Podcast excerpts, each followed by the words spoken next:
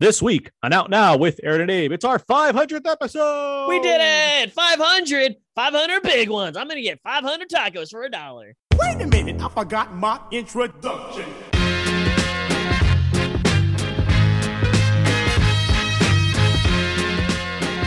We are now recording, and this is Out Now with Aaron and Abe. I am Aaron, as always. This is, Hey, hello, hello, hello. Boom, ba-dum, bum, bum, bum, bum. for many years, Out Now has been a film podcast where Abe and I discuss new movies weekly. That has not changed. it is still a weekly podcast where we cover new movies. Thought you were going to drop Um, another shoe on me. I, yeah, I you know I kind of set it up that way, but Yeah, I that's was not like, what happened. oh, a surprise on the air? Yeah, well, not this time, but we Mm-hmm. do have these special bonus episodes, whether it's one of our fun commentaries or something, something completely different. And this is something completely different because it only happens once. It's our 500th episode, Boom. 500. I mean, congratulations, Aaron. Congratulations, Abe. Yeah. We've Not a made lot- it. yeah, I, gu- I guess we made it. You know, I, I, I'm hoping that you know we get a, a publisher's clearinghouse check sometime soon. That's but how it works. That's how all podcasts Yeah, work, yeah, with that, the that's publishing you know what clearing. happens, right? Now, loyal listeners or those in the know are well aware that we've crossed 500 by default just by having so many bonuses and commentaries over the past 11 years, I mean, 12 years that we're doing this podcast. Yeah. Um, so, yeah. But in terms of these official numbered episodes where we record a, a talk about a movie or what have you, Mm-hmm. this is 500 and it's a big one. It's a That's big un- right. It's half a thousand. oh, oh, okay. is there an area code associated with 500? I Probably. highly doubt it. That's too that's too even of a number. Now if we're talking 501 or 505, maybe 501 is oh one. Yeah. that's a that's a denim brand or that's a jean. yeah. Ah, yes, denim. yeah, like a la- jean. last week when we did our, f- our 499s. That's- okay. So, yeah, we're here for f- episode 500 and we've We are. got a, we've got a few things planned. We got a, we got a few things planned. I out mean, here. it's it's a packed episode. yeah, it's a packed episode. We're going to we're going to cover a movie like we do. We're going to talk about the summer movie gamble as we do.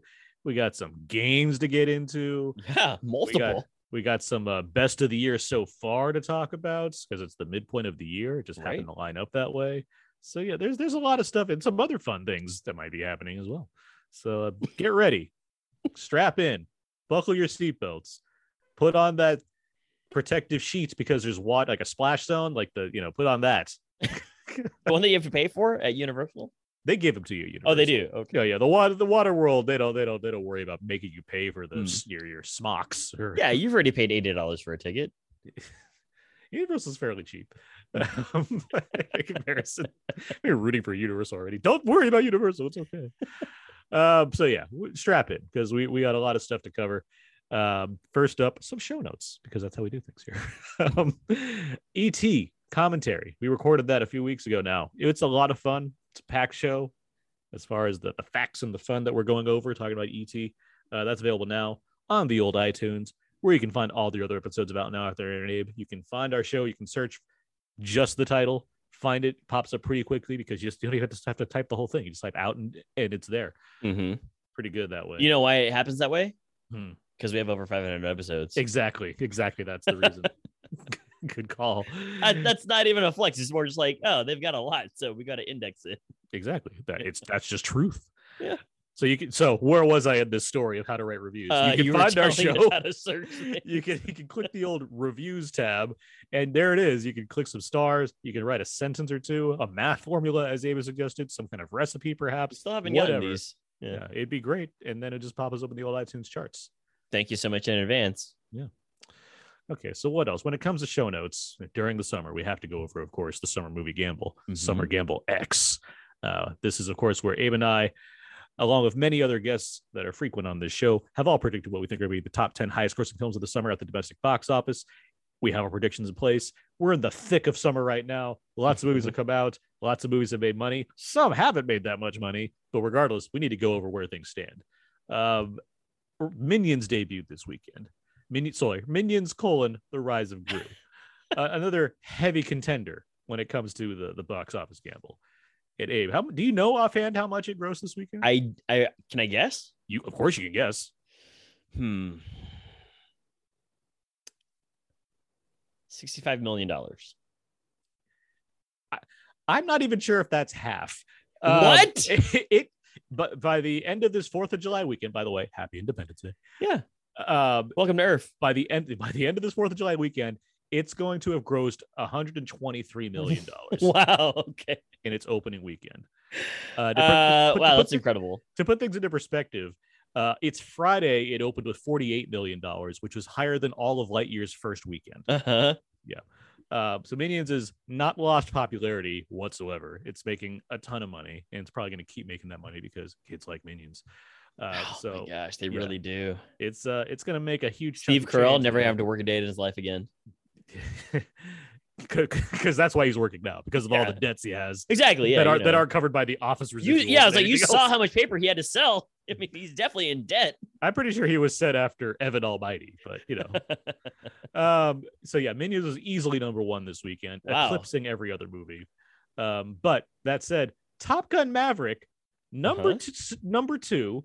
Keep in mind, Top Gun and Elvis competed last week. Elvis wound up number one, but now uh, Top Gun Maverick back above, back above the king. Back in Uh, the- It made another twenty five million dollars. That's really good. It's really good. It's it's Yeah. it's got to be like one of the highest sixth weekends of all time. Huh? It's only down fourteen percent from last weekend. Yeah, I was gonna say like that's like fifty percent down It- from like a month and a half ago. Yeah, it's wild how much it's making. It's currently at five hundred sixty four million total in America. It's over a billion point one Wow. um, at this point, by the way, worldwide, which is Yeah. insane. Uh, with all of this said, Elvis and the Black Phone, which we'll be talking about later, Mm-hmm. um, both held on pretty well. Elvis is number three, 19 million, only down 39%. That's a Okay. pretty good hold for like an adult long movie like Elvis. I mean, Mhm. that's pretty good. It's at 67. I total right mean, now. it's it's no hound dog. it, it ain't nothing but.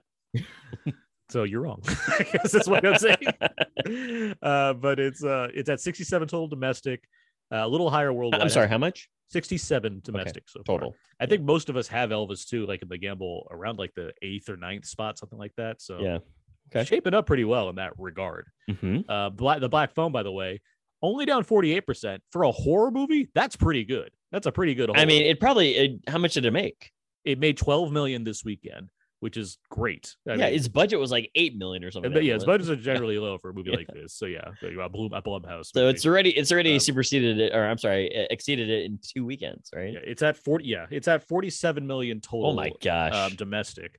Which Yeah. again, for a horror movie like this, in the middle of Minions, Top Gun, Elvis, Jurassic World, that's pretty Right. great. That's a pretty Yeah. good old. So it- so just to just to backtrack, Black Phone was supposed to come out in January. And the buzz was so strong on it that Warner Brothers like, or sorry, Universal was like, let's move this to the summer, and they did, and you know what? It paid off. It- Worked it's out. doing as well as it needs to be doing for this kind of movie. Mhm. Uh, Jurassic World's just ahead of, ahead of it at number four, made 40, 15 million, it's down 41% from last week. It's at 331 total domestic. Oof. it's at, like, okay. It's like 800 something worldwide. This doesn't matter. It's just interesting to me. no, it's just more that like I I think a But lot of yeah. us had Jurassic World number one and Top Gun in like the top four. Yeah. Yeah. So I don't need to go over all the numbers right now as far as where our standings are, but I, I all of this is very fascinating to me as far as where things gonna there's no it is not an easy pick for who's gonna win the gamble right now. Like it it is very up in the air and Mhm. Thor comes out next week, which is not like it's about to make Oof. Oh, anything any simpler. Um so yeah. man. Um, Uh, what came in fifth? Fifth was Black Phone. Black phone. um, sorry. No, you're right.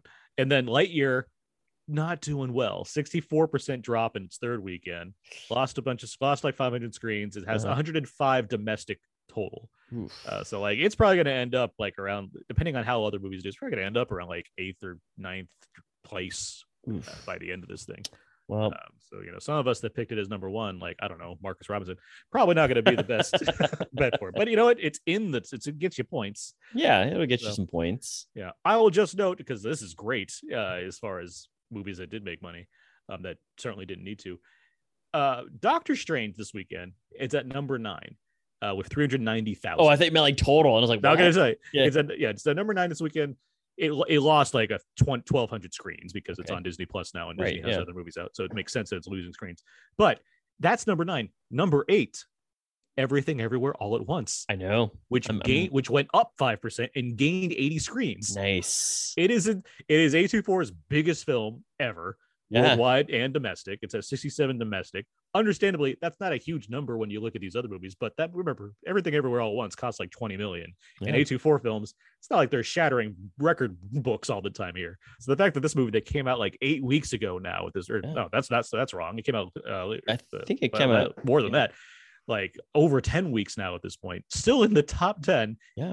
gaining screens no less and it's on uh, blu-ray and 4k this And, coming yeah, week it's on, and it's, on premium it's- VOD right it's now. been on vod yeah. Yeah. so the fact that it's gaining momentum is insane it's great. I, I mean, I love it for everybody involved. And I, I, I was just looking this up too. I didn't look at the box office numbers, but I was wondering if it was still being shown in in theaters. And yeah much to my, um, you know, uh, uh, joy, i- it is. So part, part of it's because there's just not a ton of product out there right now studios Uh-huh. have been reticent to throw out more movies this summer than normal for various reasons but when you look at these grosses it's like why movies are making Sure. money people are Yeah. going to the theaters so if that's sorry, it wh- what's the total for for worldwide for everything everywhere?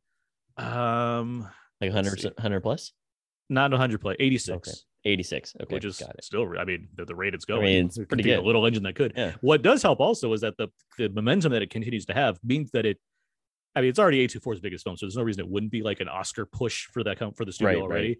But the fact that it's still going means it's remaining in the public consciousness. Right. I don't think it's about to go anywhere just because critics love it. So it's not like Mhm. it's going to not be mentioned by the end of the year. Yeah. But the fact that it's in theaters still, that doesn't hurt.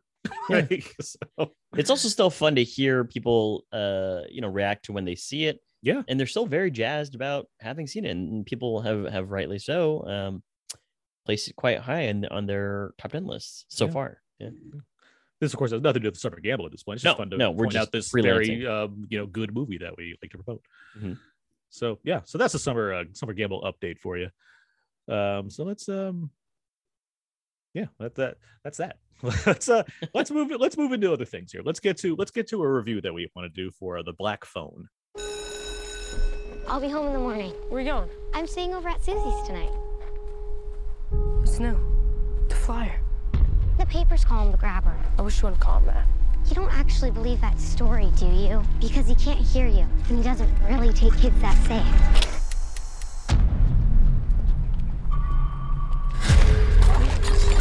Oh, you goof. Well, isn't that just peachy Do you keen? need some help? You see that? Would you hand me my hat? Yes, sir. I am a part-time magician. Are those black balloons in there? Would you like to see a magic trick? That should have been some of the trailer for The Black Phone, written by Scott Derrickson and C. Robert Cargill and directed by Derrickson. The Black Phone is an adaptation of a short story by Joe Hill, son of Stephen King. Hmm. It tells the story of a child abductor known as the Grabber and his latest potential victim, Finney. Set in 1978 Colorado, after establishing Finney's home life, which includes a strong willed sister who has some psychic dreams and an alcoholic and abusive father, the majority of the film follows Finney's attempts to escape the Grabber's soundproof basement. A twist comes in the form of a seemingly inoperative black phone that may provide the help Finney needs. I've been a little bit vague here, but I'll just say we'll probably get into some reveals of certain things just to have a conversation about this Sure. movie. Um, but with all that said, Abe, you've now seen the black phone. What do you think of the film? I, I have a lot of thoughts about the black phone. Um, you know, a- all fairly positive. Um, but I think that there's a lot that I think I was maybe thinking that, that it was going to be darker going into this movie. Um, and when I left the movie, like it seemed to be like a, a fairly like I don't want to say that's a good romp because it's about child abduction and you know a, a weird guy living like uh, in a neighborhood kind of thing. But the the crowd was like cheering toward the end of this movie, and and so it's, it's like again like dark dark subject material and sub- dark subject matter but it's it's like a it's a good summer movie if that if I if that's correct but overall i also felt as though it was um perhaps not the scariest derrickson and cargill um team up uh, but it has a lot of things that are working for it, including the sister who is played by uh madeline mcgraw who i think is very good in this movie um, you and I had a chance to talk to um, I forget who we talked to. It was like one, one a writer, director, or producer, and we asked them about child actors and um, and how they kind of cast for them. And I was like, this whoever cast this person is like they did a really good job because she's got to carry a lot of this movie emotionally, but also just in some scenes, like she's really just the um the conduit for the scene working. Um, as far as like You, The real other- Uh-huh. quick, real quick. Huh? You know, Madeline McGraw. She is the voice of the younger version of Katie Mitchell in The Mitchells versus the Machines. no way, Just wanted to point that out. And you can kind of, I Yeah. mean, if you think about kind of the spunkiness that goes Oh. Uh-huh. with both characters, I think you can kind of see, like, oh yeah, that makes sense. yeah. I mean, I dig it. I, I dig that she is uh, making a career for herself in in voiceover and also in in on the screen. Uh, but she's great. And then you know, I think Ethan Hawke is doing small role Ethan Hawke roles, and we can get into discussion about Ethan Hawke later. But just as director he is as an actor, but I certainly en- dig that he's able to like really just transform himself into like these smaller roles and just go along with it, like play along with it and do it to its fullest capacity. Because while it he, there's not a whole lot to the grabber, and you don't really have to know too much about him anyway, you can kind of like piece it together Sure. there's certainly just like uh some close-up shots that I was like, this is this is this is Ethan Hawke being actor Ethan Hawke, and he's like, I'll, I'll do it. And he's made movies with these two with this duo before as well. I mean, he made Sinister. Um, I think that might have been the only Yeah, it's- collaboration. yeah. There, yeah. Hawk's Hawk's a Blum guy. He and Blum are like. Oh, I that's think he's, true, yeah, I, that's th- I think Hawk is like godfather to Blum's child, like child. I believe No that's way. yeah, yeah, Wow. Okay, so he's got some points in the back end. yeah. Um, but as as a whole like again i thought it might have been darker it's a little bit more uh it's a little bit more like i guess i don't want to say like family friendly but it's a little bit more like Crowd PG-13. yeah crowd pleasing pg-13 like It is, it I- is R to be clear. It is an R. oh, oh, sorry it is r because there there are sequences that involve blood on the screen and whatever else um but But I know what you're saying. It's yeah yeah. it- it's not like a hard r i mean that's a weird thing for me to say too like it's just not like a slasher type movie and so it it leans itself or lends itself to allow you to really follow these characters and then kind of go along i think there's not a whole lot of suspense mostly just because you kind of know from the trailers about what's going to happen who's going to be taken um, and perhaps what might might uh, occur uh, in this solitary room but yeah i it, it's weird for me to say like oh yeah this is like a good summer movie because it's about child abduction like that's certainly not what i'm trying to say like in terms of just this dark material but i i really did enjoy it enough i don't think i super loved it i, I think it, if it did go darker into like some different elements of these children that are on the phone with him i would have dug that too i, I would have been uh, like a pet cemetery style or where you know you're just talking well i mean i guess that's his son so certainly a lot of that. But yeah, I really dug that there was just like elements here that I could attach onto. It's fairly quick, um, even though it feels kind of like weighty.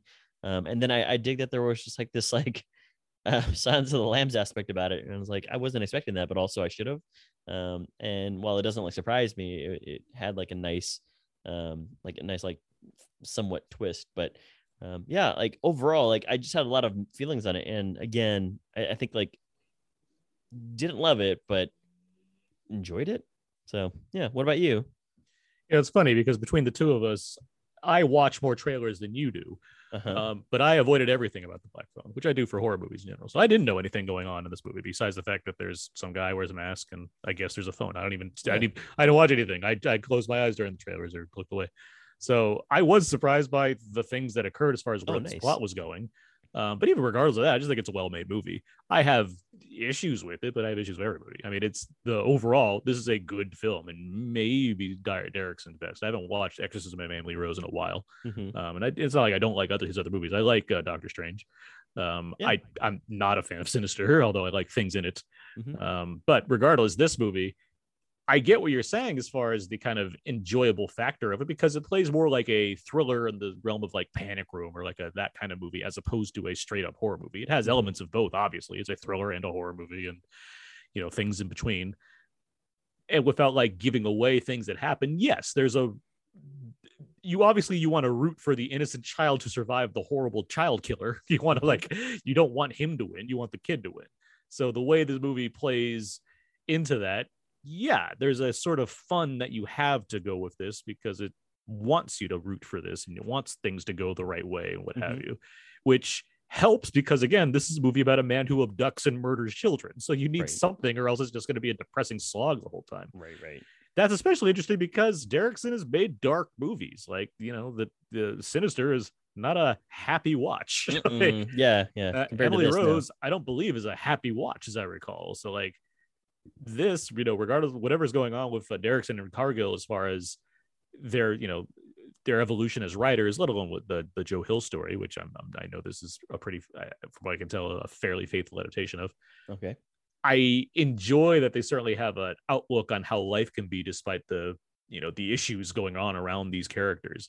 You have Finney and his sister, and you get a good lengthy time with them before anything, you know, th- with the grabber occurs, which I Sure. liked. I appreciated that there's this uh, n- enough backstory where if you take the grabber stuff out, I'm fully ready to watch the rest of that movie that I was seeing before we got to the grabber Mhm. like and that's i think that kind of compelling nature of a film that's very intriguing to me and i said the same thing about sinister honestly i was really into the domestic drama going on in sinister with ethan hawke and the wife before like mr boogan starts stomping around in the attic like i was i was i was into the that his other stuff, name? like, yeah mr boogans yeah Is that what they call him? Okay. mr boogans Because I know that I know that D'Onofrio names him by name, but I didn't a know. if, like- ghoul yeah, yeah, yeah. But but is like Mr. Boogans like his his. mr boogans i believe is what like the kid calls it Oh, okay, got it. Okay. but like he's yes he's bagul D'Onofrio Right, literally right, right. phones in the part as we recall Yeah, via Skype. Uh, yeah, Skype. Yeah, he phones it in. uh, but right, so th- with this movie, yeah, there's I, and it's funny because it's like it's both a positive and a negative to the fact that there's a kind of a funness to it. Because like on the one hand, right. yes, you get to like follow along with this kid Finney and like see the different things he goes through in order to try to escape his situation. But it also had like that means playing with the tone, and that could be tricky. And I'm, I don't think they've necessarily mastered it here, but there's certainly Mhm. like the effort put in to try to. And it comes in the form of certain things that just don't quite add up to me, or like having a certain character played by James Ransone, who I believe is a friend of um, Derrickson and Cargo because He in, has to be. He's been in every one of their like movies. all their movies. Yeah. Like, I have no problem with Ziggy uh, hanging around in movies, but like the way he's placed here, and I'm curious if you agree. It sounds like you probably do.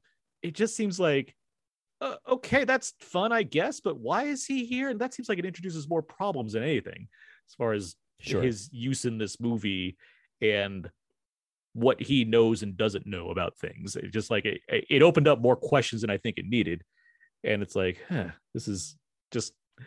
I, I, I- like if you cut something out of this movie to make it even tighter, it's already Uh-huh. pretty well paced. It's like, It's like an that- hour and forty. yeah, it's like cut him out. I think we're in a better spot than we already were, and I already like this movie. Um, Sure.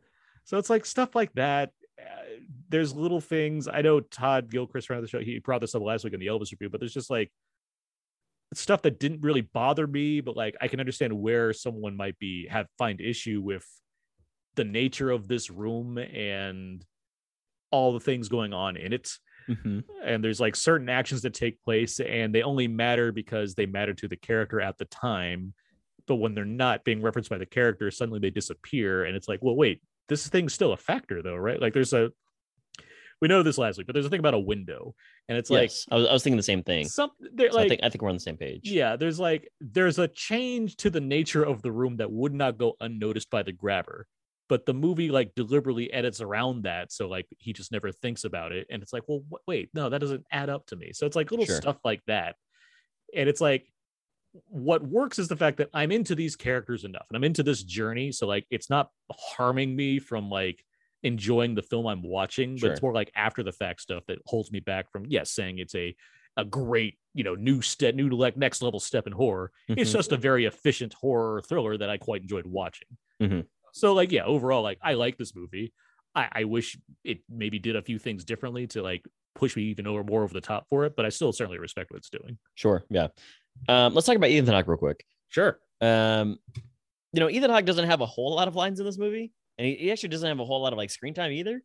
But again, like what I mentioned earlier, and I also mentioned this in the Northman review, like Ethan Hawke lives for these kind of roles, and and and what I like about his like charisma as a, as an actor is just like there's really no air of him just being like, oh, it's it's beneath me, and I, I'm I'm not gonna do this role. Like, i mean he's You're done telling so me many genre films where it's clear, clearly nothing's beneath him. yeah, Like, nothing exactly. Yeah, like he's so cool. That's like nothing's beneath him. And and to be honest, like you didn't see this movie, but I did. Um, his role kind of reminded me of like this movie called The Phenom, um, where he's like an alcoholic Okay. dad Mhm. who's like trying to make his son go pro, and he's just like pushing his son so hard. And his son is played by I forget his name, Johnny something. Um, but yeah, like you know, like I, I loved Hawk. Just just seeing Hawk on the screen and kind of just like enjoying himself. I mean, he's always enjoying himself, but I just love that like they were just like, hey, look, we've got this small project for you. Do you want to do it? And he's like, of course. And you know, I'm gonna give it all. eh, But you know, uh, what'd you think of Hawk and his trajectory of of as an actor in Hollywood? Uh, Johnny Simmons, he's in the Phenom. Johnny Simmons, that's yeah, him. Yeah. I like Johnny Simmons too. Yeah. Yeah. And Paul Giamatti's in this. Why have I not seen this movie? it, it was like a small like flick back in like 2018 or something like that. All right, well, I'm gonna look it up. and See if I, can see it.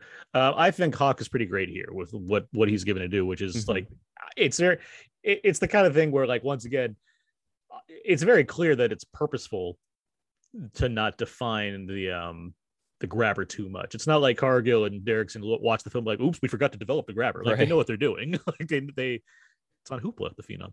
Um, the the the choices made to like highlight what they need to, but not explicitly state everything about the grabber. I appreciated that for one because there's a guy that "Oh, murders children. Like, what, what, like, do I need like empathy for him, or do I need to learn some deep things about this guy, or Right. can I just deal with evil being evil? Yeah. And that's what this is. It's evil being evil, and I like the way Hawk plays it, where it's essentially like a child that just never grew up, But he's in this Yeah, I, adult's I certainly got body. that feeling. Yeah, and he and he's he, he like- either been like abused sexually or, or yeah whatever something as a whatever the kid. case as far as how he got the way he is he's certainly you know inflicting a certain kind of pain and torture on children around him Right. now and that's disturbing in itself and only having so much to deliver on i think hawk is doing great with that and yeah at this point in his career where he's done a number of horror films a number of different sci-fi movies uh like Do you in the remember him mi- in the- Valerian? yeah, of course, of course. And i- in the midst of that, he's still you know knocking out like Richard Linklater movies or Right. whatever you know other draw. Like there's a couple like there's a couple like really great jo- or fucking the first Reformed from a couple years ago. Which Oh, is one of that's his right. Yeah, best yeah. performances. Paul Paul uh, Schrader's. Yeah. yeah, it's not like it's stopped him from being the actor he wants to be. Right. So I have you know for the I have nothing against him being in this kind of movie. I Yeah. think he's very good in this kind of movie.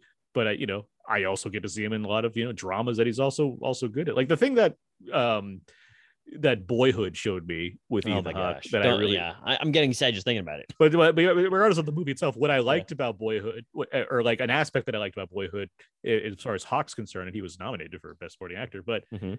you get to see him, you know, over 12 years in his life or whatever. And it's like, oh, so during this time, you also get to see him become a better and better actor over his time. Oh, that that's such a, yeah yeah yeah. That- that's a like, good point. you know, I, I know, you know, people glommed onto Hawk early on because he was, you know, like a, a handsome Gen X guy and, you know, things like reality bites or what have you. right.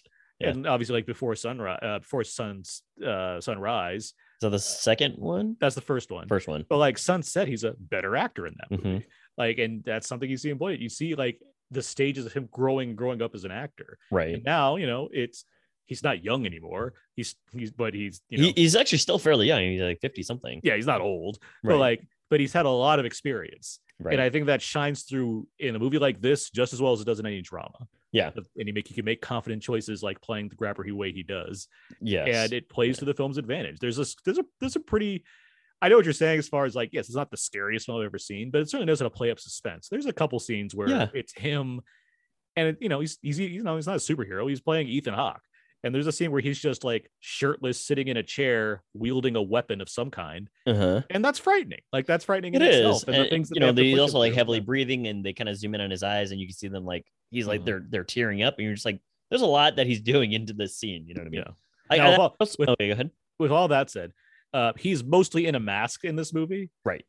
And these masks are awesome. I love these Yeah, masks. These are right. kick at like it's a, it's a couple different ma- like it's there's like a it has like a, a bottom half that can change. Yeah, yeah. And I like that because it gives you a hint as to like what he's going through in a given moment. I enjoy that. But I also just like the design of it. I know um Mm-hmm. Yeah. horror legendary horror makeup designer and what have you, Tom Savini designed these masks oh, nice. and I knowing that is like this is cool. Like it, and it's but it, it regardless of if it's Savini or not, it's just a cool design. I really like the look of these masks. Like Yeah. when you, it's the kind of thing I like to emphasize because it's like, when do you get an iconic mask? You don't get one of those all the time, and so like, Yeah. this is a really cool way to leave a stamp on a movie like this. You get a Yeah. really cool, memorable mask. It also lends itself to like some really cool posters, like the retro poster that they have with Yeah. the candle wax, which Mhm. is incredible.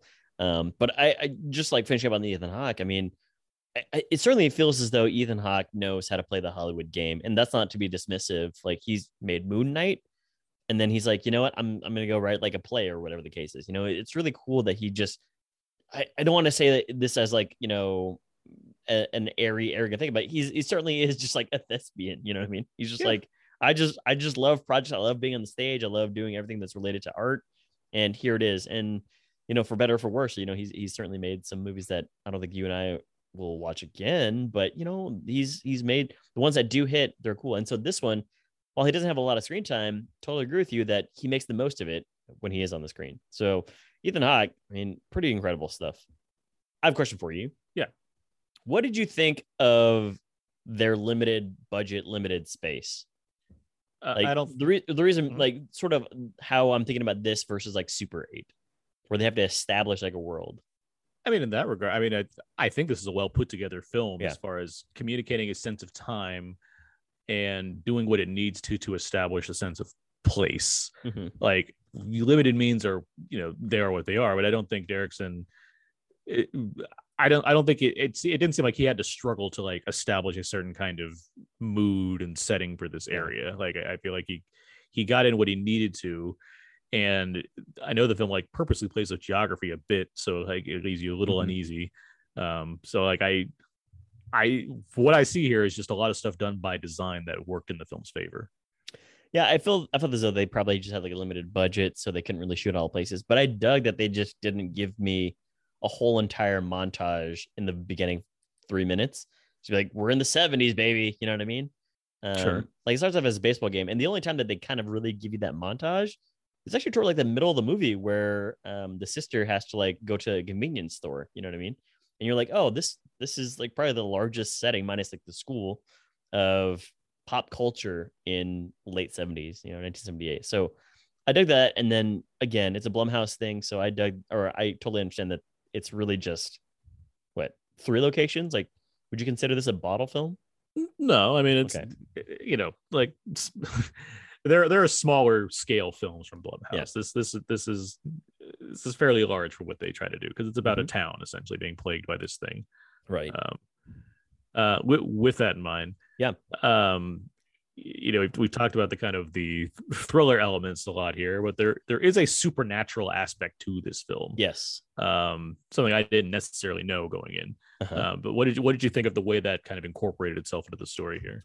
Yeah, I didn't really know what about that going in either. And, I, and again, I've seen the teaser trailer, maybe the first trailer, but um, I dug it, and I think that if you've watched or if you watch or read Stephen King stuff, he he deals with the same thing. So it's not Mhm. surprising that Joe Hill has similar elements. I mean, you think about well, what are you talking about? It's like The Shining. like there's elements of you know that, and also like Carrie and everything that he's done. Even even like um, what's It. the one? It, yeah, but like, what's the one where like they have to like battle hell or bad guys on Earth? The Stand, the Last Stand, the Stand. the stand Yeah, there's just like a lot of elements of like super supernatural things, um, whether they be like ghost elements or just like you know dream religious elements. Um, something I want to ask you too, and before before um, you get to answer, I just wanted to sort of point out that this reminded me of a few things as well. Uh, maybe just a couple things. First things first is Coraline. Um, in the eh, the part where she goes into the mirror, where other mother throws into the mirror, and she finds out that the other children are just under the bed. So that reminded me of that of just hey, by the way, like here, we all believed that she was going to give us whatever we wanted, and you know here we are, you know just sorrowful and we can't remember our name. So that that was kind of remembering that. And there's also um, oh shoot, I forgot the other movie that I was thinking of as I was watching this, uh, but sort of related to that. But yeah, uh, how are you on on Joe Hill's uh, writing and then the adaptation from the from the guys about supernatural elements? um i mean i i like the idea of blending these kind of thi- like you already got this kind of thriller thing going on and then i was like so what are like I- i enjoyed the way the film explored like how is it that he can find help to get out of here in some way and the way the film approaches that i found to be interesting and unique it feels like it sets up a lot of red herrings on purpose Sure. as far as ways for things to happen and whether they do or not like the film certainly wants to play with that and so like i there's some subversion there so it's like okay cool like maybe this does happen and it works out but then something else happens and it sets it back like there's stuff like that throughout the film that Yeah. that helped because it was never um like i never found the pace like to to let up like i, I thought i was constantly like Okay. into the thrill of this whole thing as far as like what's finney going to do to get out of his predicament here Mhm. so in that regard, like I, you know, a- as far as ways to spice up the you know the thriller angle that we're going for, having a this kind of supernatural twist, I thought that was in, I thought that was interesting and it worked in the favor of the film overall. Yeah. like it, it introduces like if you it's the kind of thing where like of any ghost story or any number of kinds of things like this, if you stop and try to think about every single thing, like you're you're bound to find something that maybe doesn't add up 100. percent But it's Sure. like in the thrill of the moment, I was in it, so it's like it's hard Yeah. to den- deny you know the the feeling I'm getting out of all this. and I'm glad that it's like quasi explained. Um, Yeah, for either sure. through the the parent, I'm sorry, the father, or even like the police detectives. And I'm glad that they kind of addressed it like head on. You know, like I love her little speech at the school, just calling out the cops, kind of thing about how how she knows this uh, information, kind of stuff. But um, yeah, I, I'm glad that it, it was there. But I also I think that the, the thing I dug probably not the most, but the, one of the more interesting things about it is that they both kind of have it, but they don't actually tell you. You know what I mean? Um, because it's said at one point, like the phone's always been ringing, just some people can't hear it. Um, and then the other thing is also, I really dug that they had like this the a sequence in which it blends like two realities kind of thing. And I was like, that that that's a, a cool use of um imagery for the screen about how this thing can can work. Um, so it, it- I I thought that it was like a neat little device to to help propel the the plot going. Because to your point, there's not a whole lot of like thriller a- thriller-ish aspects like there's not a whole lot of ethan hawke sitting in the room kind of questioning this boy and toying with him and like you know just like messing with his head kind of stuff like yes that And does it's- happen but yeah. you know it's it's not constant and it's a unique kind of mystery where like there's no Mm-hmm. who did it aspect of this so it's like well what what we need to find ways to justify the grabber not instantly killing finney so like what, sure what are we doing with this and i think the film has some ex- interesting ways to like keep that level of excitement going Yeah. and, like making you question why this is being prolonged right follow-up question for you so this is something that i was talking about earlier in the review but how would you categorize something like this i mean again it's not like a fun r-rated movie or is it a fun r-rated movie i mean it's a horror movie like Yeah. you know like at the end of the day it's a horror movie there are certainly shades of things in it Mm-hmm. I mean, we already mentioned that it has a supernatural element to it. It certainly has this kind of suspense thriller angle, not unlike something like I mentioned, Panic Room or Silent of the Lambs, of course, is a good Mhm. example. So, like, it, it's a ra- it has a range of things within the film itself, but like, it is a horror movie that happens to play on this kind of crowd pleasing angle because of the other elements it tries to incorporate. Mm-hmm. Got it. Okay. Um, and then the other question I had for you is, did you see this with the crowd? Uh, yes, I did. Yeah. Uh, and you can feel the kind of the tension in the moment as well as the kind of joy of the way things play out. Yeah, I I purposely tried to find a theater that had a lot of seats sold, um, while still staying safe and kind of still staying separate. Mhm. But there there certainly were like gasps at some of the the um, sh- uh, what call it? Like uh, what are those things called? Not The not- jump scares. Yeah, jump scares. Thank you. Uh, at the jump scares, you know, There, there's, not a some whole good lot of- jump scares in this one too. The- Yeah, like there- the there's, one, like like a few of them. in the way where i- it's not constant, but when they occur, they feel they they occur because they they need to and they're earned, not because Yeah. like a cat walks by or something. Right, They're, yeah, They're yeah. good jump scares. It's not like somebody's like walking, and then all of a sudden, like, oh, li- I, I spilled like the water, and then like the glass breaks, kind of thing. Yeah. Um, it certainly is like there's actually one that's like fairly mundane Mhm. because it's actually just a person that shows up on the screen, and the crowd lost their shit. I was like, this is the best. Mhm. Um, and then certainly to your point, there was again there was like some clapping at the end there where um uh when the like the, the climax is hitting, right? So I like it's hard for me to say like yeah, it's like a crowd pleasing movie about a Well, I mean, it child is. It is a predator. crowd. pl- I mean, yeah, it's a, when you say it in a sentence like that, Right. yes, it's difficult. But like in terms of what the movie's going for, it's not trying to make you, you know, walk out feeling depressed. Yes, yeah. And and I'm glad for it.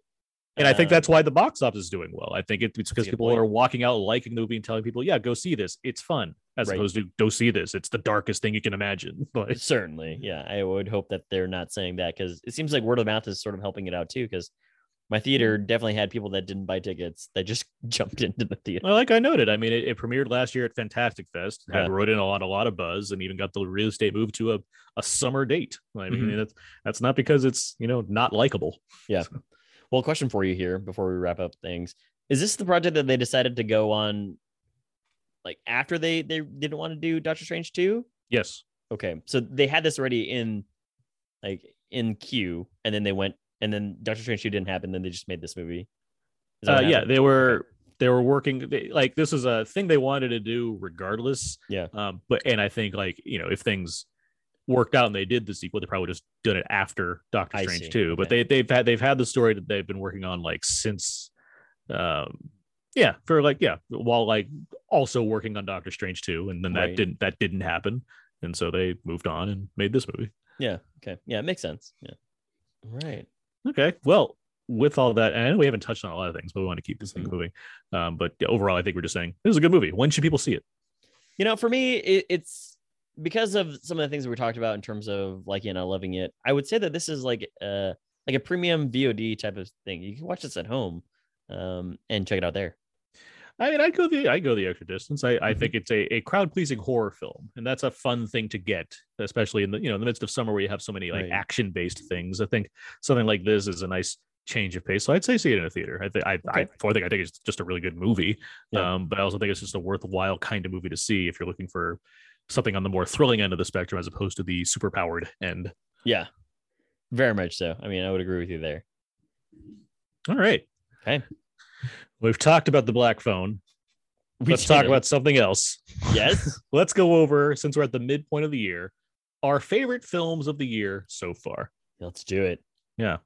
Uh, I believe Abe and I have both assembled our top five films of the year so far. Mhm. So I figure let's go through that list. Let's talk about what we liked. I know Yeah, we've certainly. And just like a precursor, you know, I talked to you about this just fairly briefly v- over text or uh, as a side chat, but it feels as though it's been a good year for movies. And you know, sure, like with the with the return of the screen, like it's been nice to have people actually go out and give these movies some box office numbers. But it certainly feels as though like the like the heft of the theater and like the weight of these types of movies are all back. And you talked about it during the box office review of just how things have been chugging along pretty pretty well. Um, and I'm I'm happy about that.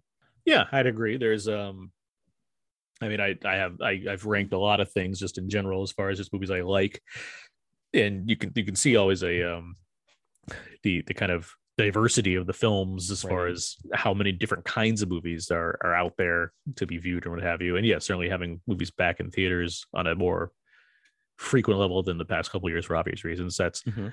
that doesn't hurt and it's certainly been reflected by audiences wanting to see certain things that they maybe they don't always see compared to some of the things that are maybe more familiar that they're choosing not to see, such as Mhm. something like Lightyear, which is no offense to Light. I like Lightyear, but it's like I like that movies that are maybe not normally getting the chance that they have are actually being engaged with to some degree.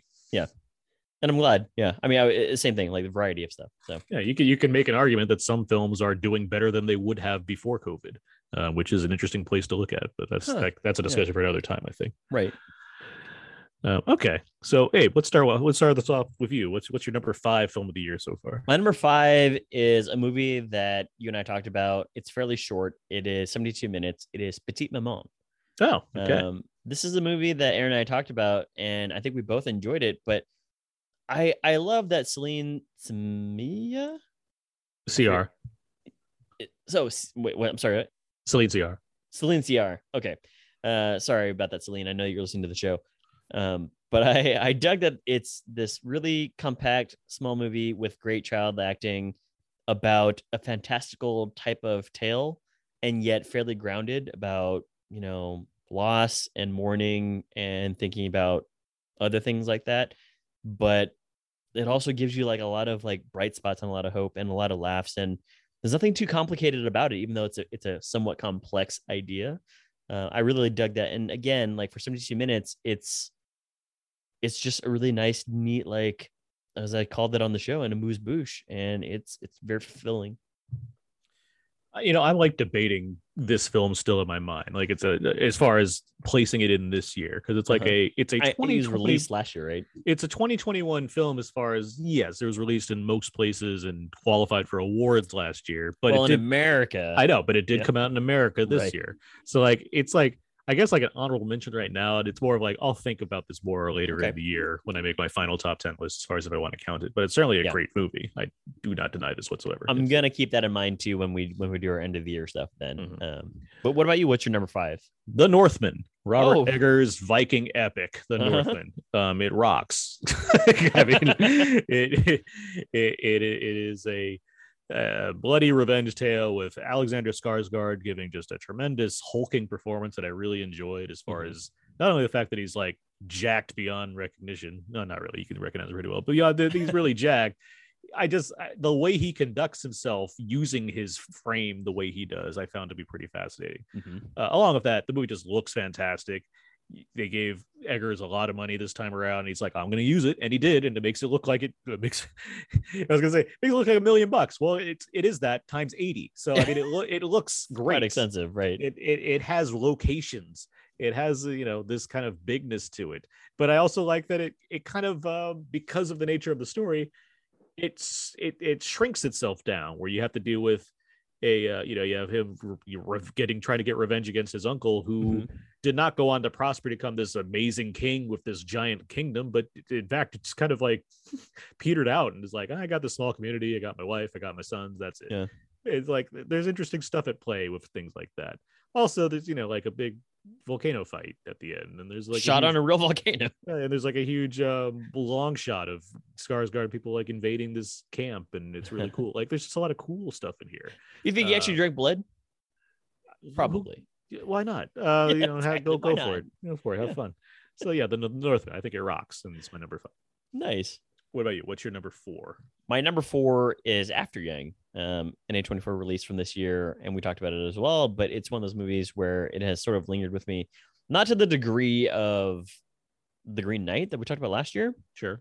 but it certainly is like a touching story about family and how families don't have to look the same necessarily and just how the bonds work um, and i think that there's even an element of i mean it's a sci-fi movie for one but there's there's an element of additional layering of sci-fi with the introduction of a different character in the movie and i just was like this is what what a beautiful question of you know what makes something human or what is human even to begin with and fantastic performances from everybody uh, including colin farrell um, who again when he makes like these quieter movies he's like that that's that's why he's so charismatic and people want to work with him just like he's he's great at these things but everybody's great including the little girl um, and jody um, uh, and then also i forget the actor's name who plays yang but you know everybody's really good in this and again it's it's a fairly quiet movie um you know I, I- when i wa- when i watched it i wasn't really sure like s- like 100% like where it was going but by the time they got to its destination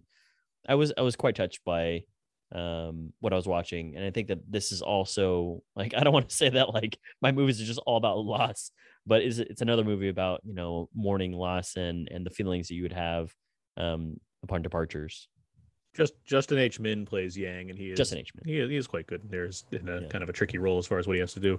Right. Also, still you know one of the best opening title sequences of uh, the last several years. there you go Uh, my number four is Catch the Fair One. Hmm. Uh, this is a really intense thriller um, uh, starring uh, Callie Race, a Native American uh, former boxer. Mhm. Um, she also has a story by credit on this film. Um, it's about her search for her missing sister, and it deals with things such as human trafficking and um, the treatment of women, specifically Native American women. Mhm. And um, it's a very, very good movie. And it's very lean. It's like 80 something minutes wow um, but it gets the job done as far as telling this like tight, thrilling um, drama about you know, what this one person is dealing with as they try to, you know, get their goal. Um, there's some really strong performances in here. It deals with, even though it deals with some dark stuff. Um, and it's just well worth watching. I don't want to give too much away about because there's only so much that happens, but it's a really well made movie with a strong lead performance. Certainly worthwhile. Um, yes, it's on the darker side of things, but it's still just Mhm. a really good movie, and it's streaming on AMC Plus right now. oh okay It's available. out Um, there. quick question for you. That's 88 minutes. Uh, Mhm. PPO on a 72. Is there like a minimum anymore of what is considered uh, like, awards worthy film? Is it 90 or do they have to be 90 anymore? uh, as as far as I understand it, by Academy standards, uh, sixty minutes and over is a film. Sixty minutes and under is a short film. Got it. Okay. Understood. What's your number three? My number three is a film that did not come out in theaters, but probably should have. It is Pixar's Turning Red. Hey, Um, it is a movie that I have seen a couple times now. Um, it actually hits differently on second watch, you know, especially after you and I and David had a really thorough discussion about it. Um, and then I talked to some other uh, of my friends who are, are are female and how they approached it with like somebody watched it with their mom, and you know at the end they had a- an interesting discussion there. But it's unfortunate that this movie didn't come out in theaters because I think that it would have performed fairly well compared to Lightyear. Uh, again, no dig at Lightyear, But I mean, this is also another story that is fairly complex and it's about personal lives about the, you know, this Chinese Canadian um, girl growing up in Toronto. Who does what she wants, says what she wants. Exactly. She wants to gyrate, you know, like let her gyrate. And it's it's fairly uh, complex in what it's trying to tell you, what the alle- or not the alle- but what what the similes and the the metaphors are. But then it also has like fun, really like goofy anime style drawings at times, uh, and pop music from like the early two thousands that is catchy and fun. And I I really dig it for a lot of what it's um like its its deeper meaning is and you can tell that it, this is like a, a story that that uh don shi really wanted to do and it just comes across on the screen like that so i i watched it a couple times again I'd, I'd probably recommend watching it at least two times um to sort of uh, you know get more out of it but yeah turning red number three what about you There's a as far as like cinematic regrets go for studios, I feel like uh, Disney has done just such a disservice to the last few Pixar movies between i this heavily your, agree your number one of last year, Luca, and- exactly and, Soul, films that very e- and obviously like Soul couldn't come out at the time. I Sure. get that, but like in Right. terms of what we've gone through here and looking at the movies that have come out and like what happened, Mhm. the fact that Lightyear is doing so poorly and is you know the supposed safe bet that just nobody had much interest in compared Right. to these other vibrant, uh, big movies that deal with you know interesting issues and people of color, um, things that you Mhm. just don't get to see on the screen. It, I, I the the lasting effect of that uh, is it, it- it's. It's a good thing that people can revisit these movies and see them easily. Right. Because it's a shame that yeah, we couldn't see movies like this on the big screen. it certainly is i hope that maybe there will be a release of it and i'll just go to like the one night screening kind of thing um but it also I, I don't work internally over at pixar but there has to be some sort of sourness bitterness perhaps about just Oh, I, I yeah. I, these I- two did not get released and they were they were fantastic they were like personal projects of ours and yet here you are with like a standard ip thing that just didn't do that well in the box office Uh, my number three is Kimmy, Steven Soderbergh's uh, kick-ass thriller Yeah. uh, starring Zoe Kravitz. Um, the film is this rock-solid tech thriller that places itself in this kind of 70s paranoia thriller zone. Um, it's very much filmed during the pandemic and i think she even says that at one point Oh, it's it's it's very much not only acknowledging the pandemic, but also kind of the you know social uh social justice that's been going on on the Mhm. streets and what have you. Both of those elements are incorporated into the film itself uh, in a way that Soderbergh very much knows how to do. Written by David Kep, who's done lots of you know blockbuster uh, thrillers and adventure movies and what have you. They've put together this kind of tight little movie Mhm. that again, this is like under this is like 89 minutes. Like these aren't these aren't long movies. Um, because I have the Northman, that's two and a half hours. So it's like I gotta balance this out, I guess, apparently. But, um, and we'll get to my next one. but um but, but no, this movie uh, it's solid. It, I I I am a huge fan of Soderbergh. I'm a huge fan of this period of Soderbergh where he's just being like, oh yeah, all right, why not? Like just throwing stuff out there and doing it with, because he has such tremendous skill. He can knock down a movie like this that could be easily throwaway in the hands of somebody else, but make it look interesting. Give it a fun score from Cliff Martinez. Uh, give it some you know, some neat um, supporting performances, uh, and then you like you have Kravitz's character who's really good in this movie. Um, play it plays it almost as if it's like a superhero origin story to some degree, Mhm. except without you know any of those traits. Um, and it's you know it's commenting on the times it deals with this thing called a kimmy which is like a siri or what have you as far as this Mhm. kind of digital station that monitors your life and the consequences that come arise that arise from it as well as the benefits so it's like it's not trying to choose sides but it's certainly making things interesting as far as how to view things through certain kinds of lenses so Mhm. kimmy just a strong watch that's on hbo Yeah. max hbo max yeah all right what's your uh, what's your number two number two is a movie we just talked about everything everywhere all at once um, it is it's a my movie- number two as well boom, boom, boom, boom, pop, pop, pop, pop, pop. Um, I forgot to do like the other DJ thing, where it's like, Wah, wah, "Bow, bow, bow." but yeah, it's, it's number two. Um, you can speak on it as well. Uh, we'll just overlap with each other, just like talking like uh like uh cattle ranchers at the, the uh, auction house. exactly But- like that Yeah, it's it's great. It's fantastic. Great performances. We've talked about it a bunch. I gushed when we talked about it. I still think Michelle Yeoh should be nominated for Best Actress.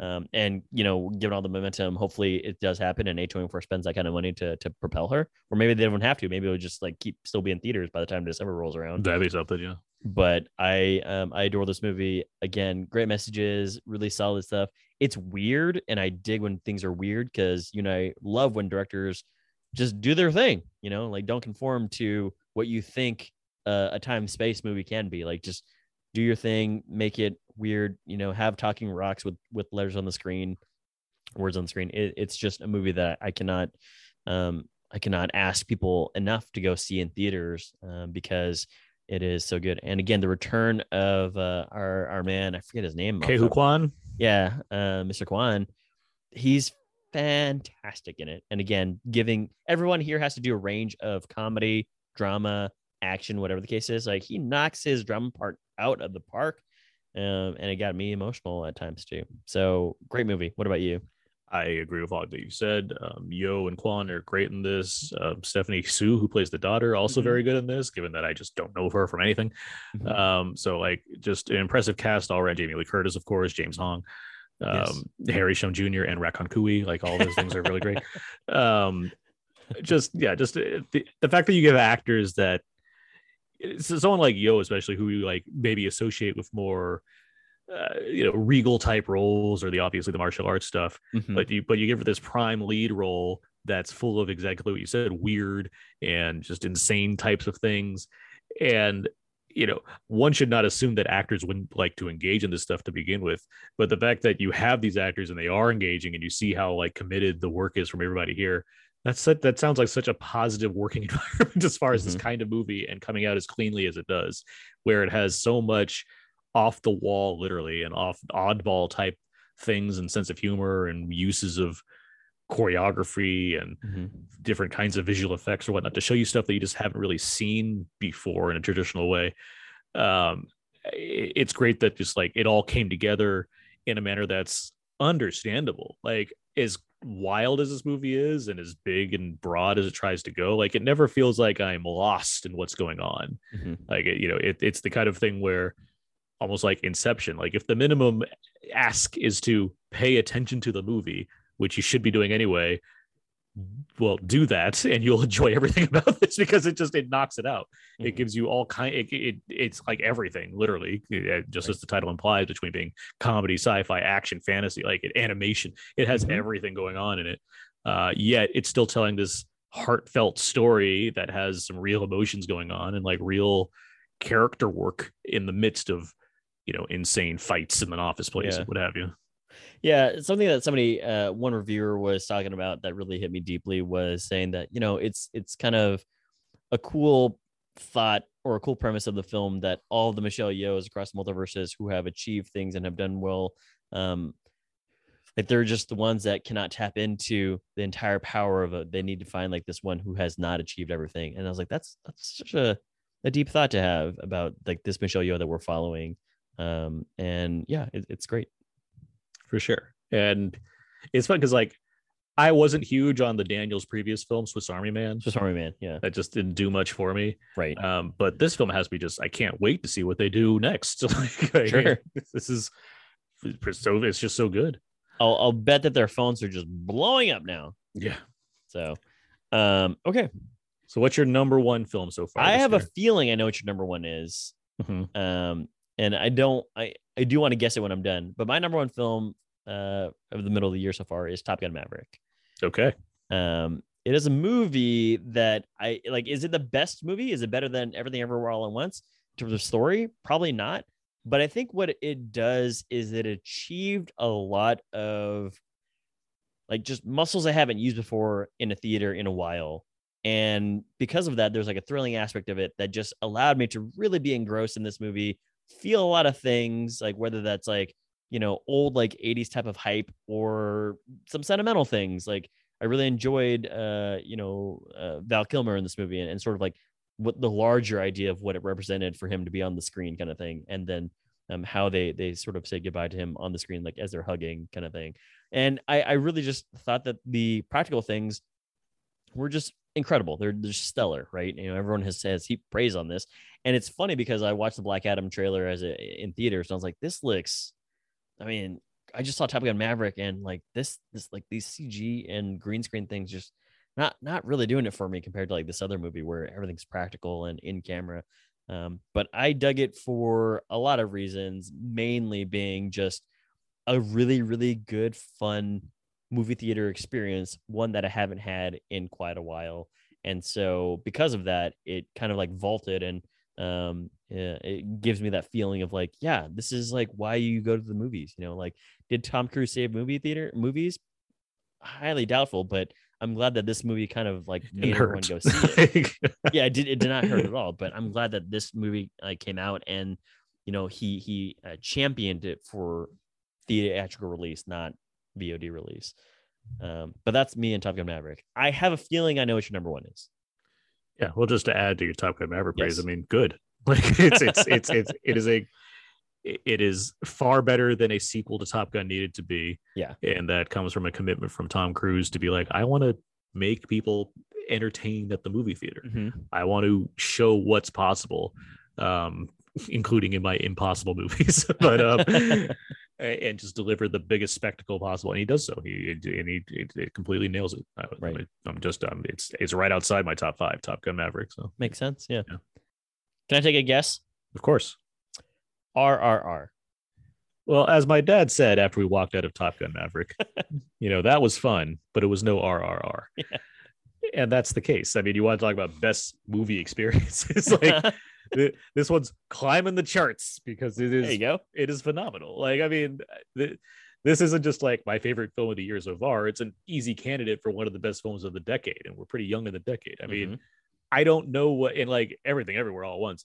It's practically splitting hairs. Like they're both tremendous films. right. Like, and you know, RRR. I've just, I, I, I don't stop thinking about it. Like as far as when it comes to like me thinking about movies, like it's one that's been on my mind.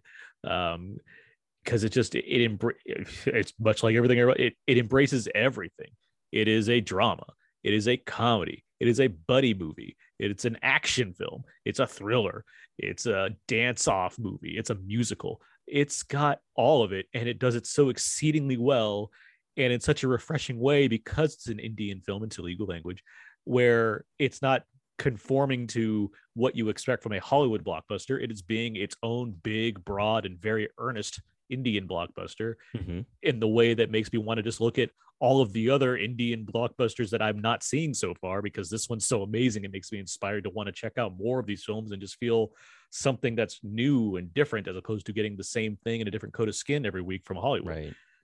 uh, the performances here are incredible from both these guys, uh, from Ramarao Jr. and Ram Charan. These two are would easily qualify for Oscars if it was given the chance because it's not like they just have to act or they just have to do the right fight choreography. They have to do all of it. They sing, they dance, they fight, they fight and fight and fight. Th- Mhm. There's, there's so much that they're accomplishing, and it will never get the credit it deserves unless besides from the Indian awards and whatever you know other like international awards that are out there Right. for them. But like they pull it all off, and then you have director SS uh Rajamouli, who like I I'm aware he makes he takes like a long time to make his movies, like a good Mhm. like few years to make, and you can see why because it's like everything that they want to do with the budget they have is like captured in such a way where there's not a better way to do the thing that he's trying to do. Like it, there seems there's such like an intensity to the visuals on display and making it like the output as strong as possible so you get just these terrific sequences working with you know non-hollywood special effects so it's like yeah you have a bunch of animals in this movie that you can tell are special effects Sure. but the nature of like why they're using them in these select sequences like it doesn't matter it doesn't matter that it doesn't look like a real tiger 100% all the time i'm just seeing like tigers getting thrown by people because Right. why not it's awesome in the moment Yeah. on top of that it's a story of friendship and how friendship is able to tackle the british colonial racists that are like invading india Boom. like it, it's it's a fairly relevant movie in certain ways but it's also just a tremendous like buddy movie and like what it does i described to you in our episode covering this movie as well as everything every all at once the amazing like opening sequence or one of them because there's like 40 minutes worth of opening sequences but like the the one that gets them to be friends of each other and it's it's thrilling just to talk about it like as Mhm. far as like I mean, describing you, you're what's happening pretty amped. Yeah. as far as just describing what happened, but to like watch it in the moment, it's just phenomenal. And it's three hours and it doesn't let up. Like the whole movie, like just goes and goes, and it's just a fun, fun watch that has so much happening. Mhm. It just it is just film being thrown in your face and being like, look at all this greatness. So yeah, RRR is the the top film for me of the year so far. I dig it. It's uh, it's on Netflix currently in um, Hindi language. Unfortunately, not the original language track, Mm-hmm. um, but it's still available and it's certainly been popular. So I can't you know deny people liking a movie that's really great. so Yeah. so yeah, all right. We've talked about our top five films of the year so far. Abe, So do you far. have any? Do you have any runner ups? I did. I mean, there were really no particular order. Um, the bad guys, the animated movie that we talked about Good from movie. DreamWorks, um, the unbearable weight of massive talent, which Mhm. I think is a fun theater experience. Um, and then the Chippendales Rescue Rangers movie. I was like, Yeah. "This- this is actually a really clever movie that perhaps it was always going to go to Disney Plus, but if this had come out in theaters as well, um, I'm sure that it would have would have gotten some ticket sales. But It deserved a spot in theaters. yeah. And then I think also just the Batman, but that one's just like, you know, I'm not really sure about that one yet. Not not in terms of like being like top 10, more just like I have to give it another watch and I don't I had I don't have enough space yet to give myself another 3 hours to watch it. I will say the Batman's grown on me. Like it's not Okay. like I did I didn't dislike it to begin with, but Yeah. it's simply like I like it more now than when I first saw it. Okay. And I've seen it a couple times now at this point. Mhm. Um, I have Top Gun, uh, Mad God, the stop motion film that's on Shutter. That's pretty terrific. Marcel the Shell, which we'll talk about soon enough. Oh, yes. Um, there's a wonderful film called Mr. Malcolm's List that came out on Friday that I really enjoyed, Mhm. and this Afrofuturist film Ne- Neptune Frost. that I was Yes, you gave me a link to that. Yeah. yeah it's a it's a that's that is a if- speaking of like movies that are unlike anything you've seen that's Mm-hmm. that's certainly in that category as well Got it. all right well uh, let's uh, let's move on from there Yeah. okay so we're in the middle of our 500th episode 500 and Yes. um We're very tired. we yeah and uh, so what we're gonna do now is uh, you know what in the midst of everything you know what abe what what time do you think it is I think it's time for our 500 spectacular game session.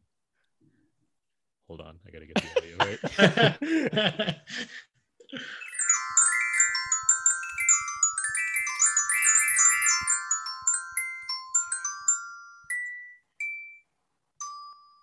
Little known fact, that's actually the sound that plays every time that Aaron gets his wings. It- that's exactly the case so How many times does Aaron need to get his? I thought He that lo- was he like loses a them one and quite a done bit, type of yeah. deal. much like my Down tra- here, is just sinning. much like my tarantula, it just sheds off every now and then. You gotta throw some new pair. Um, Exoskeleton. so, if you can't tell already, we have a couple of guests that have joined us for this portion of the episode. Right now, we have from Battleship Retention Podcast, Mr. David Bax. Thank you for having me. and Congratulations on 500 episodes. Well, thank David. you.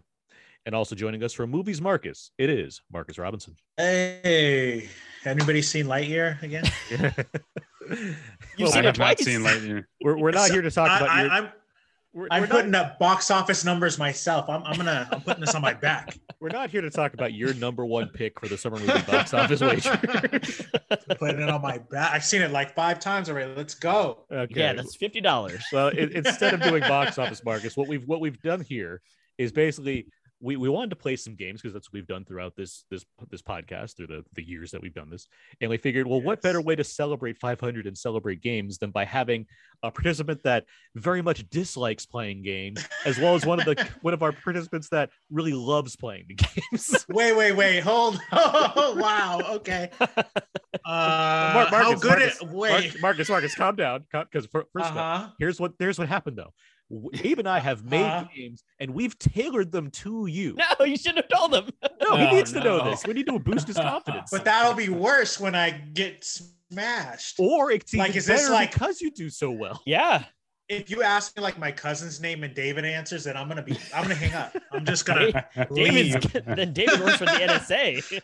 I'm just gonna Yeah. leave. This is gonna work out. I'm telling you. Yeah, it's We- gonna be great. Yeah, we we- so we Oh, got some God. games we Yeah. prepared, and this this should be a fun round of games. Exactly. Yeah, we're gonna Okay. keep your eyes open. Uh, We'll give you some eye drops. You know, it's fine. So Oh, Wow. yeah, we'll explain the games. But are you ready? Are you ready to play, Yeah, whatever. Yeah, let's do it. Yes. David? Are you ready? Oh yeah, I was born ready. Let's do it. Oh God. Okay, so here's- Oh. Here, He's here's, shooting from half court right now. here- here's the first. Here's the first game. Here we go. The game is Lars von Trier taglines. I'm like, All right. Okay. okay. Let's Okay. go, I Marcus. still feel like I'll lose, but yeah, yeah, yeah. Let's go. Let's okay. Okay, so we got, I'll- I have taglines from several Lars von Trier movies, and I'm going to Okay. read them out. If you feel you know the answer, you say your name and then the answer. It's it's very straightforward. Pretty simple. Abe, you're playing too, right? Of course. Yeah, of course. Okay. I'm only gonna get one of them. Well, we'll see. Here's Might get Here's- zero. Decep- it's deceptively simple. well, here's here's the first one. If you feel like screaming, you definitely should. That's such a Van Tr- Von True Marcus? tagline. Yeah, Marcus. Is that the house of Jack built? It is the house that Jack. built. Wow. you're on the board Wow. right Look away. at you. You're not shut out. Wow. At, at the very least, you're not shut out of this game. Let's go. Okay. Here's the next one. You don't need eyes to see. David, David, Um, Mar- oh, Dancer in the Dark. the answer in the dark is the right Wow. answer. David's on Whew. the board. I only lost that because I forgot my name. Let's go. Okay, here's the next one. When nature turns evil, true terror awaits. Marcus. Marcus. Criterion's Antichrist. Antichrist is the correct answer. there you go. I think they're having a sale this week. yeah, that's what's yeah. Okay, here's here's the next one. Forget about love. Wow. Uh, Marcus Marcus. breaking the waves. Incorrect. David, No, David. okay. Melancholia. Incorrect. Abe for the Uh-huh. Huh. steal. Um, the Uh. one he made in 1997. That's no, it's not that either. oh God. Okay, I know what No it is. points, but you want to guess Oh. again? It- yeah. It's nymphomaniac, right? It's- Yep. It is. Wow. Do you have what, a guess as- What, was- what was the, what was the tagline again? Forget about love. Hmm, Yeah. okay. Do you have a I think guess of which that was volume like my that is? number one uh two. It's a trick question. It's the same for both volumes. Same you yeah. son of a bitch. okay, here's the next one. Enjoy it while it lasts. David, Up- David, Melancholia. that is melancholy. Um, that was the only one I was gonna try and go for, David. These are all of these taglines exactly fit, by the way. Yeah, they're they're Yeah. like really self-explanatory for the film. okay, here's the next one. A quiet little town not far from here. Marcus David. Marcus, Ah, Dogville. Dogville is the correct answer. Yeah. Look at you, I Marcus. did- that doubting was just yourself. like there's some sort of delay. I think. Uh, Here's the next one. Love is a mighty power. David, David, Oh, breaking the waves. that is breaking the waves. Whew. Okay, well, I have one more. yes. Hold on. I didn't think I'd have to use it. Here it comes. oh, what? Okay. Okay. A case of mistaken identity. Who? Uh, A case of mistaken identity. Marcus. Marcus, I'm guessing it's one of his like earlier. It's elements of crime or something like that. incorrect. No. This is a 2005 film. 2005. Oh Is it- no. It's not the five obstructions, is it? Incorrect. Okay. 2005. I don't know. All right. The answer is Manderley. Yeah. I mean, uh, Oh, I wouldn't have known it's that. Manderley. forgot that existed. Never saw it. oh. T- that's Well- Rudy forgot that existed. Well, right now we have a tie. And so oh no. and so the way to get over a tie, of course, is to go with um, the the other version of this game. What's the high? What do you think? Here, I'm going to ask you both. Uh, since it's a tie between David and Marcus, Yeah, yeah. What what is the highest grossing Lars von Trier film at the domestic box office? Marcus. You both get to guess. So Marcus, Oh, he was he was on okay. his buzzer. I was. I was on it. Uh, is it uh, Dancer in the Dark? David, what do Gotta you be, what do you right? think? Well, I was gonna say Dance in the Dark, so just to have a different guess, I guess I'll say Melancholia. Well, Melancholia made more than Dancer in the Dark. Is Uh, it? Is it? Oh no. Hmm. Okay. So it's Is it not either one of those. it's not either one of those. It's actually breaking the waves Wow. Mhm. Huh. at the domestic box office. Does David win that game because he was closer? Well, now I'm going to ask you, what's his highest grossing worldwide feature? Oh. I'll give you a hint. It's not breaking the waves. Okay, then is it Dance in the Dark? Marcus, Um, so I have to go something different. Let me go with something different. I'll go with. Uh, You could you could answer the same thing and keep the game going. Mm, You know, I I want to get it over with. Um, l- I'm gonna I'm gonna go with uh, Melancholia. That is correct. Wow. Marcus, All right. Wow. Marcus for the win. He squeaks through. Yeah, world-ending, go. worldwide box office. If I'll you take lost, we it. were going to I'm have to gonna take kick you off and just David and Abe would I'm be gonna playing take the next game. I'll take the W. there you go. History, Oh, job. history will remember me as a winner right now. Now you feel better about yourself. Now we Good move into the job. second I, game. now you can now you can knock me down. there you go. Good job. Well, I've got a game. This second game is Okay. called Who Tweeted? Oh, no. This is where I will I've pulled tweets from David Bax, Marcus Robinson, and Aaron Newworth to buzz in if you think you know who tweeted this tweet. My First- tweets are designed to be forgotten. so I think a lot of these were. You're about Yeah. to you're getting me canceled. yeah. Let's go. Hey, this first one here. You know what's better than a chicken sandwich? Staying home. David, David, is that David? Is that me? that is that is not you. No, you're, you're Aaron. safe on the Aaron. Marcus? uh, That is a Marcus tweet. what? When is that before I went vegan? What was going on here? What- I don't remember that. well, if the I better don't- option when is did you staying pull home, that? it sounds like it's after you went vegan. Oh yeah, okay. Oh, okay. Might have been 2011. Who knows? The next one here. Wow. I've Oh my seen goodness. four le- new Liam Neeson movies this year, and he's still the most badass in the Lego movie. Aaron, Marcus. There's no Marcus. way that's me. That's that's Aaron. That's an Aaron. that's tweet, you know. definitely me. Yeah. The next one here. Keanu Reeves in Something's Gotta Give with Francis McDormand. McDormand in Isle of Dogs with Greta Gerwig. Aaron, Aaron, that's me. that is an Aaron tweet. Yeah. That's me responding uh, to one of the Cinelinks things. Yeah. Some Uh, one brilliant here. tweet. The best part of hashtag Detective Pikachu was Pikachu sitting in the infant car seat. Aaron? Aaron, I don't know if David have seen Detective Pikachu, so I'm going to say Marcus. that is a Marcus tweet. Yeah. What? I definitely saw it, but I definitely is- didn't tweet that. Wait a minute. I don't remember, I don't remember any of these. I mean, I'm- Twitter is designed to be forgetful. So, Wow. uh, the next I'm one pretty here. witty. I'm pretty witty. I'm pretty witty. Yeah. Next one here. Scarlett Johansson is eyeing all the diverse new additions to the MCU and thinking about how she would have played those roles better. Yeah, that's me. David, that is a David tweet. the next one here.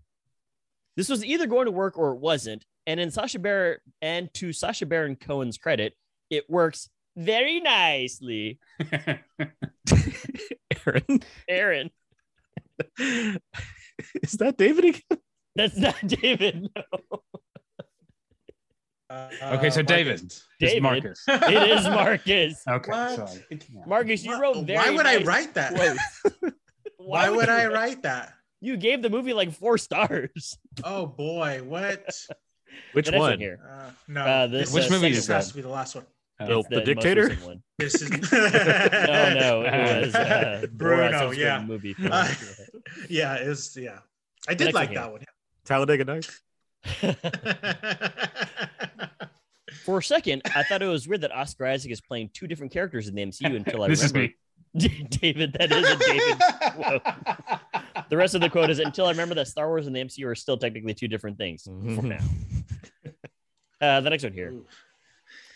You do one Tarantino movie and suddenly it's Al Pacino, Nazi hunter. A- Aaron, Aaron, is that me? that is you. That's a good one. It's a good tweet. The next I, one I here. have to be responding to somebody on that one too. That's the, Could been. Uh, the next one here. Other Angelinos who have seen ambulance. Am I crazy or does one bank robber wear a Versailles Cuban food Yeah. hat? This is Aaron. me. That's mine. Yeah. David, that As, is as the you. only Angelino on this podcast, yes, that's probably Yeah, it could have been when, when one of you guys were Marcus. fringely in LA. Uh, Yeah, good no one ever responded. No one ever confirmed whether or not one of the bank robbers is wearing a hat from Versailles Cuban restaurant, but I'm pretty sure he is. Well, I have the 4K, so I'll pause it judiciously. We should just constantly tweet at Michael Bay too. Yeah. Uh, He does. the he, next one always- here. he tends to respond with, uh, "Yeah, pretty much." Hashtag Bayhem. The next one here.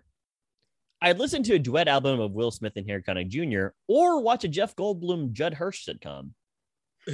David, David, Aaron. that is an Aaron tweet. wow, that's got to be a while ago. oh my god! But the answers remain true. I would. I, just, I just can't, I can't recall making this one. the next one here. I'm never gonna remember if it's Spider-Man colon Homeward Bound or Spider-Man colon News from Home or whatever. Aaron, it's just David, Spider-Man Three. David. Aaron, David. that is a David tweet. I think I just I realized I remember my tweets better than I That's thought. I did. yeah, you're doing really well for a guy. Well, who's a like, lot's I the don't deal remember with it. disdain, so it's easy to mark him down. That way. I've been the thing is I've been trying the past couple of years I've been trying to be way more positive on on on Twitter, but Well, yeah, you're when still it's like- like calling But it's out like things. hockey themed or something. Sure, or Michael Bay's ambulance, a movie that's that I true. love. Yeah, yeah, he's he's got a genuine question about the hat. So yeah, call wardrobe in here. Uh, the next one here, the watch, step up revolution or kill myself. Decisions, decisions. Is that wait? uh, David. Mark it. David, Is that Marcus? that is a Marcus tweet. Wow. That sounds Dark. like You must have really not liked to either watch the watch or step up revolution. Oh, wow. To be fair, that is the worst step up movie. Thank you, Aaron. Uh, last one I, here. I saw the watch and I I might have gone with option number three there if I had all the Damn. information. Last one here. I want someone to look at me the way Clive Owen looks at Will Smith in Gemini Man. Aaron, Aaron, David. that is not a David tweet. This Never is saw me, I think. Marcus, It's that me, is a right? Marcus tweet. Yeah. I uh no, I have to you start, must deleting- really I have love. to start Owen. deleting stuff. Don't delete anything. We need all this. David, you pulled away there at the end, six to five versus Aaron in uh, who Okay. tweeted. Wow, Okay. good game. Marcus on the board with two points. hey, it's on the board. oh, all So right. I'm on the Marcus board, and I it's have good. one win each for the games, Oh, right? no. Correct. David's getting the false he's getting the false impression that I win games. I mean, you got 2 I'll take points it. here. It's pretty. Well, here comes the last game. Here we go. Oh no. This is called the Marcus 500. no. What is this? I have taken quotes from rev- reviews you've written about no. movies I was that, going to you, do this game too. that you might have talked about talked about on this podcast with us. Oh, wow. Um, and so I'm going to read said quotes from these reviews, and one of you has to guess what movie I'm referring to. Okay. I've removed But these certain- are all Marcus's reviews. these are all Marcus's Oh. reviews. I've Okay. removed I've Come removed on. certain words to make sure it's not a complete giveaway. Yeah, yeah. I have some additional Okay. hints in case I won't for I some reason. won't to- remember. After I write something, I want to get it out of my head as quickly as possible. I want to forget I ever wrote it. well, you better hope that doesn't betray you too much right I, now. oh god. Here's the first Okay. one. No, blank is not a scary movie, but in the same way, learning about real life brutalities inflicted upon black bodies throughout history would be, I would classify this as a terrifying watch. Abe, Abe, 12 years a slave? incorrect. Hmm. Yeah, I think so. No. Incorrect. David, David, get out. incorrect. This is a 2021 film. Marcus, you just wrote this like a few weeks ago. It is a. Wait, is it- Hold on. I know I've, I I- I can't get points at this point, but is it is it What is antlers? this? incorrect. Antlers. It is a Wow. I reboot don't- slash sequel. Oh, it's um, it's uh, uh, Candyman. It is Candyman. Wow. Okay. Okay. I'm glad that you know your own work, Marcus. I, d- I really, I, d- you're gonna out me. I don't even write my own stuff. Marcus, did you Let's, guess? let's move on. did you guess, Marcus? No, he didn't. So he gets the point. I, I guess so. Yeah. Yeah. by default. All right, here's the next one.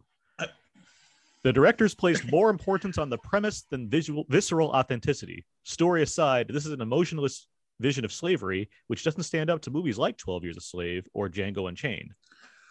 Um, Hmm. So Um, this is a what vision of slavery? Uh, the directors placed more importance on Yeah. the premise than visceral authenticity. Uh, story aside, this is an emotionless vision of slavery, which doesn't stand up to movies such as 12 Years a Slave or Django Unchained. I know what this Uh, Are- is, are- but I can't oh, think of Are the these all movie. So- movie reviews or could they be TV reviews? They're, as movie, well? they are all movie reviews. Yeah, man. Um, it's, Abe, um, Abe? Antebellum Antebellum is the correct Antebellum. answer. Woo! that's what it is. On the What kind of- board! Oh my Unfair God, of you I'm to like- pick movies I haven't seen. Uh, Just unfair. okay. So I was like, I, I remember we had that discussion on the on the review. I was like, yeah, it was pretty. It's pretty yeah. Anyways, Here's, here's the next one. okay. Blank gives a performance that will go down in history as one of the best depictions of a black revolutionary alongside David Oyelowo as MLK and Denzel Washington as Malcolm X. David, David, Judas and the Black Messiah. That is correct. Wow. Good job. Oh yeah, I collusion. mean, it's job. almost as if we wrote the Who wrote that? Who wrote that? tied all the way Shitty so line. far. Here we go. Here's an Oh, excellent. all three of us are dead? Yeah. Wow. Oh God. Okay. it must be said that writer director blank keeps blank culturally focused more than any other movie in the Marvel universe. David. Is this David. uh, Mark? Is it, wait, did I pick the? Is it Black Panther? It is Black Panther. Yeah, it's Black Nice. Panther. David, this is another humiliating. point for David. No. You're both on- you're on the board. Yeah, you're you're doing well. Here's the next one. Oh, my God. yeah. These might be getting difficult. Um, even if you enjoy this overlong British version of its predecessor, just with more religious asides and painfully sappy Hallmark-inspired love story crowbarred in, at the end of the day, it'll still be a forgettable film. Wow. Who wrote that crap? Um, Um, Abe, Abe, Love Actually. what? Uh, so that's wrong. Um, oh even if you enjoy this overlong British version of its predecessor, just with more religious asides and a painfully sappy Hallmark inspired love story crowbarred in, at the end of the day, it's still a forgettable film. I'll note that this is a horror movie, Huh. British predecessor. British version of its predecessor. Right. British version of its predecessor. Hmm. uh, no idea. The director of this film has the distinction of making two $1 billion grossing films in two different franchises. Wow.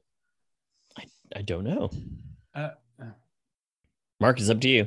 I feel like I was supposed to win this game. It is the first sequel in a horror franchise, a horror Hmm. franchise that has included many spin offs. but Is it's it The British. Conjuring? British? It is a- Yeah. It's The Conjuring. Are you Two? guessing? I need, I I'm need, a, I need guessing a, I need a buzz I'm in go- and a guess. the- Marcus. Marcus, I'm going with. is it the British version? I'm going to Conjuring three. Jesus, no, No. incorrect. Conjuring one. Conjuring one. What? You've already guessed, I- I- Marcus. Oh God. I don't know. I thought you were on the track because you said British version of its predecessor. So yes, Conjuring Two is the correct answer. So nobody gets that Uh, point. Okay. Was So that wait, old Bill I I'm was Sykes? sorry, the Brit- I, I never, I, I thought never Conjuring saw. three it. was the British one. Yeah, I never saw it. So Yeah, that's the one enough. where they're in- unfair, they're in unfair. London. Okay, here's the next two, one. The two was the British one. Okay. I didn't leave a blank here because I don't think it will help. Um, Bill Condon's direction was serviceable, highlighted only by the set design and choreography during the musical numbers, but the CGI was cartoonish to the point of sloppy at times. Uh, is David? Yeah. Is it? Well, Bill Condon. Is it? Uh, Mary Poppins two. Incorrect. I think that's Rob Marshall. That's Rob Marshall. Yeah, same difference. Kinda, yeah. Yeah. That's why I left in the director's name because I don't think it Yeah. hurt. Wait, what, read that again. Bill Condon's direction was serviceable, highlighted only by the set design and choreography during the musical numbers, but the CGI was cartoonish to the point of sloppy at times. Hmm. And I wrote this. Yes. really sounds like it's Mary Poppins too. I, Well, if you, if you feel like that's in the right area, I mean, you you insist that that's a Rob Marshall movie, but it really sounds like you're talking about Mary Poppins too. I don't know. I'm gonna go. I'm Marcus. yes, I'm gonna go with Beauty and the Beast. it is Beauty and the Beast. Wow. Yeah, not a Beauty and the Beast? Yes, 92's Beauty and the Beast? the live action remake No, of live Beauty action. and the Max Beast. and Okay, remake, good. The 2017. I was like, how dare you? You can, you can leave. Hey, Marcus. hey, remember, Marcus had to write these reviews, and he had to be on the show talking about these movies with us. Got it. Okay. so yeah, Love Actually and Beauty and the Beast are probably not going to be on here. you know, British, not good. Okay, here's the next one. The difference between blank and ac- and an actual blank is one carries a gritty, raw authenticity, and the other stars Paul Giamatti. Wow. what? Oh my God. Hmm. Uh, is it? No, this is too old. Never mind. I was gonna say Cinderella Man. Might be too old. Yeah. Mm, the difference between blank and an actual blank is one carries a gritty, raw authenticity, and the other stars Paul Giamatti. Wow. I mean, that's a good quote. This is a biopic. I don't know. So it's not Amazing Spider-Man two. yeah, I was like, my brain is going there. But, but did they really talk about him being a Russian guy in the in the trades? I mean, he is Russian, the, the rhino. but Yeah. Uh, I don't. I don't know. It's a 2015 musical biopic. Musical. Bio. Musical and that Paul Giamatti's in. Yeah, I'm trying to think. Of, Musical as in the subject is a musician, not that the movie is a musical itself. oh, I see. Uh, is it Love and Mercy? You're so on the right track, but it's not. Oh, wow. oh Because man. Paul Giamatti's definitely in that movie. I Yeah, saw and he's definitely in Yeah. another movie where he plays a very similar role. oh wow. I don't know. The answer is straight out of Compton. it. oh, Ah! Marcus, you, you know that I have you on for mostly black movies, right? You recall this fact. That's right. Okay. Yeah. Like I, I feel like I've made this so easy for you. Yeah. Yeah. Who won that game? I did. It's not Oh. over yet. I got two. More. Oh, it's not over. yet. yeah. Here's the oh, next it's one. not over yet. No, Okay. you got two Yes, more. okay. You and Okay. David and Marcus are both tied. So Oh, great. here's the next one. M- Most of blank scared me in a way that kept me up at night, not necessarily causing me to stare into a dark corner waiting for something to jump out, but more so marinating in thought, mulling over films more dis- the film's more disturbing ticks. I will note this is an- Yes. Yeah, Marcus. It's a what? What? Wait, finish that. No, no, no. You get a guess. I'm gonna guess hereditary. it is hereditary. Nice. wow. Okay. Wow. Good job, Mar- Marcus. Like it's not super descriptive, Thank but you. I but I thought causing me to stare at a dark corner like that's pretty specific if you think about it. Yeah. for a You know, second. you don't want to see your mom crawling around in the corner. there we go. Okay, here's the last one. How they go about it may seem ridiculous at first, but through the power of good filmmaking, Blank turns into an Ocean's Eleven movie, only with superpowers that had me leaning forward in my seat for most of it. Hmm. It's You're- David, the Avengers, That's incorrect. Marvel's the Avengers, incorrect still. A- Avengers Assemble. In- is not the UK title. It is the the title is not the issue. Is it Lo- Los Vengadores? You know, a lot of these international titles. David. This has to be Superman versus Batman, right? This is... You didn't write a review for Superman. I know that's wonderful. Wait, okay, go read it again. How they go about it may seem ridiculous at first, but through the power of good filmmaking, Blank turns into an Ocean's Eleven movie, only with superpowers that had me leaning forward in my seat for most of it. Is it? Oh, I don't know if I'm allowed to guess anymore. I already had a guess. Well, let's see if Marcus has a or Abe has a guess. Okay. Okay. I don't have one. Marcus, you have a guess? Uh, A superhero movie that turns into an Ocean's Eleven? I'm gonna. I was gonna guess the Avengers uh, part one of something. What's the title of that? Okay, so none of that's right. one? David, do you have a second guess? Is it Ant Man? No, it's not Ant Man. Hmm. It's not Ant Man. So the answer is Avengers Endgame. That is the answer. The one with the, Oh, the, one with yeah. the time heist taking Right. place of the movie. what did I? s- I said part part one. You said You part know, one of it's- something. It's not part Yeah. one. It's part It's two. And part part something two. is not a title of the movie. I got close. That was I think you close. actually won that game. I mean, I don't think so. yes, you did win this By game. one. you won by one. Thank you. Thank you. I'm, I'm taking a bow if you defeated. can't. It's okay. Maybe next time. I'm taking a I mean, bow David, to now. your to your credit, you got closer than Marcus did so, on the last question. Yeah. Good job for not having Wow. written or read these reviews. You did a really good job, David. Wow. This is a character assassination. All right, let's go. Well, gentlemen, thanks for joining us for games. Very much appreciate your efforts here, and appreciate having you guys on for the the many years that you've been on, part of the show with us. Uh, but yeah, thanks for playing games. Thanks for having us. All right. Congrats, congratulations again. Thank you. yes, Thanks. congratulations. Yes. Keep going. Okay, so now let's move on to something fun that we've talked about doing off air, but we've never actually done, Mm-mm. and and we wanted to try it out here because it's the 500th episode, of course. And let's be silly and wacky. so um, what we want to do is um, because it's it's Fourth of July weekend, Yes. we decided what if we took like a number of big summer movies, whatever they are, comedies, adventures, what have you, and took some scenes from them and acted out those key scenes from those films. More just like Now- line readings. Now, now you you might I, I put in my full acting weight. Wow. which I can is- see the wig on you right now. which is considerable. I know. Uh, you might be asking now, why? it's well, this is gonna. I think this is gonna be fun. That's why. I have a simple answer Hmm. because we can. All right. it's good. Okay, so the first film we're going to do is a little 1975 classic referred to as Jaws from director Steven Spielberg. I'd like to add, I haven't seen this film in a long time or in a while. Mhm. I don't know how these tones go. So, whoever you decide for me to be, I'm going to read it the way that I am interpreting it. Okay, well, I will take the Brody role Okay. uh, from Rob from I was going to say Rob Schneider from from Rob Schneider, and you can take Richard Dreyfuss's Hooper role. Got it. Okay. I believe there might be an Ellen Brody uh, role. Okay, we'll- we'll, planned uh, there as well. We can. We, Yeah. We're going to do voices and through it. okay, so these are these are. Needless to say, these are cold readings. Yeah, of course. Yeah. It's- it's we just- would we wouldn't cheat the listeners by like you know practicing these and then just coming in here like sounding like pros no we're giving you raw unfiltered content Okay. So we're gonna do we're gonna try this out. We got a few more after this, so get ready. But why don't you give me give me a three, two, one action. okay all right everybody rolling on set three two one action Is it true that uh most people get attacked by sharks in three feet of water, about ten feet from the beach?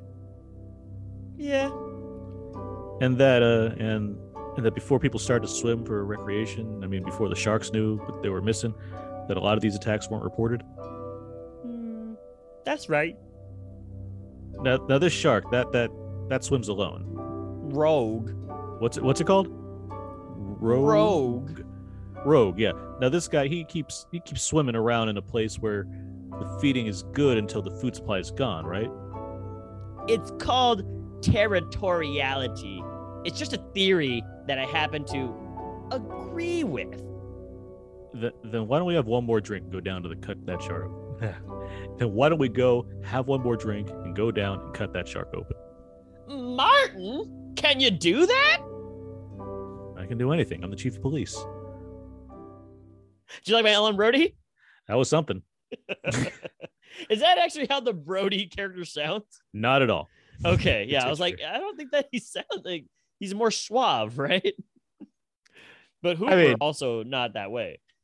hooper definitely not that way I mean, he's Brody's drunk at the time when he's talking these lines. I, I Okay. tried, I tried to sell the ease back, like late in. Yeah. Should have Okay. gone for it. All right. Well, listeners, give us a rating when you listen to it. Okay, so next up, we have to balance these lines. I love it. Yeah. Uh, next up, we have a uh, we have um, a, fil- a film, uh, Sandlot, Yes. uh, the My first- 1993 the first coming of DVD I've age. ever purchased. Nice. Um, there's a number of roles in this scene. Uh, I'm gonna let you do Ham. Okay. Uh, I will take on every other character. All right. Okay, here we go. Check this out. I'm the great Bambino. what? I'm the great Bambino. I don't know why I'm sounding like this. I, I, why is you gotta mumble it more? He's got stuff in his mouth. Yeah. What? I'm the great Bambino. Oh, who's that? I had no idea what they were talking about. What did he say? What, were you born in a barn, man? Yeah, yeah, what planet are you from? But there was no way I could let them know. You never heard of the Sultan of Swat?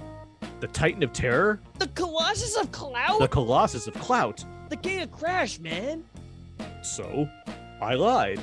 Oh, the Great Bambino, of course. I I thought you said the Great Bambi. That would be dear.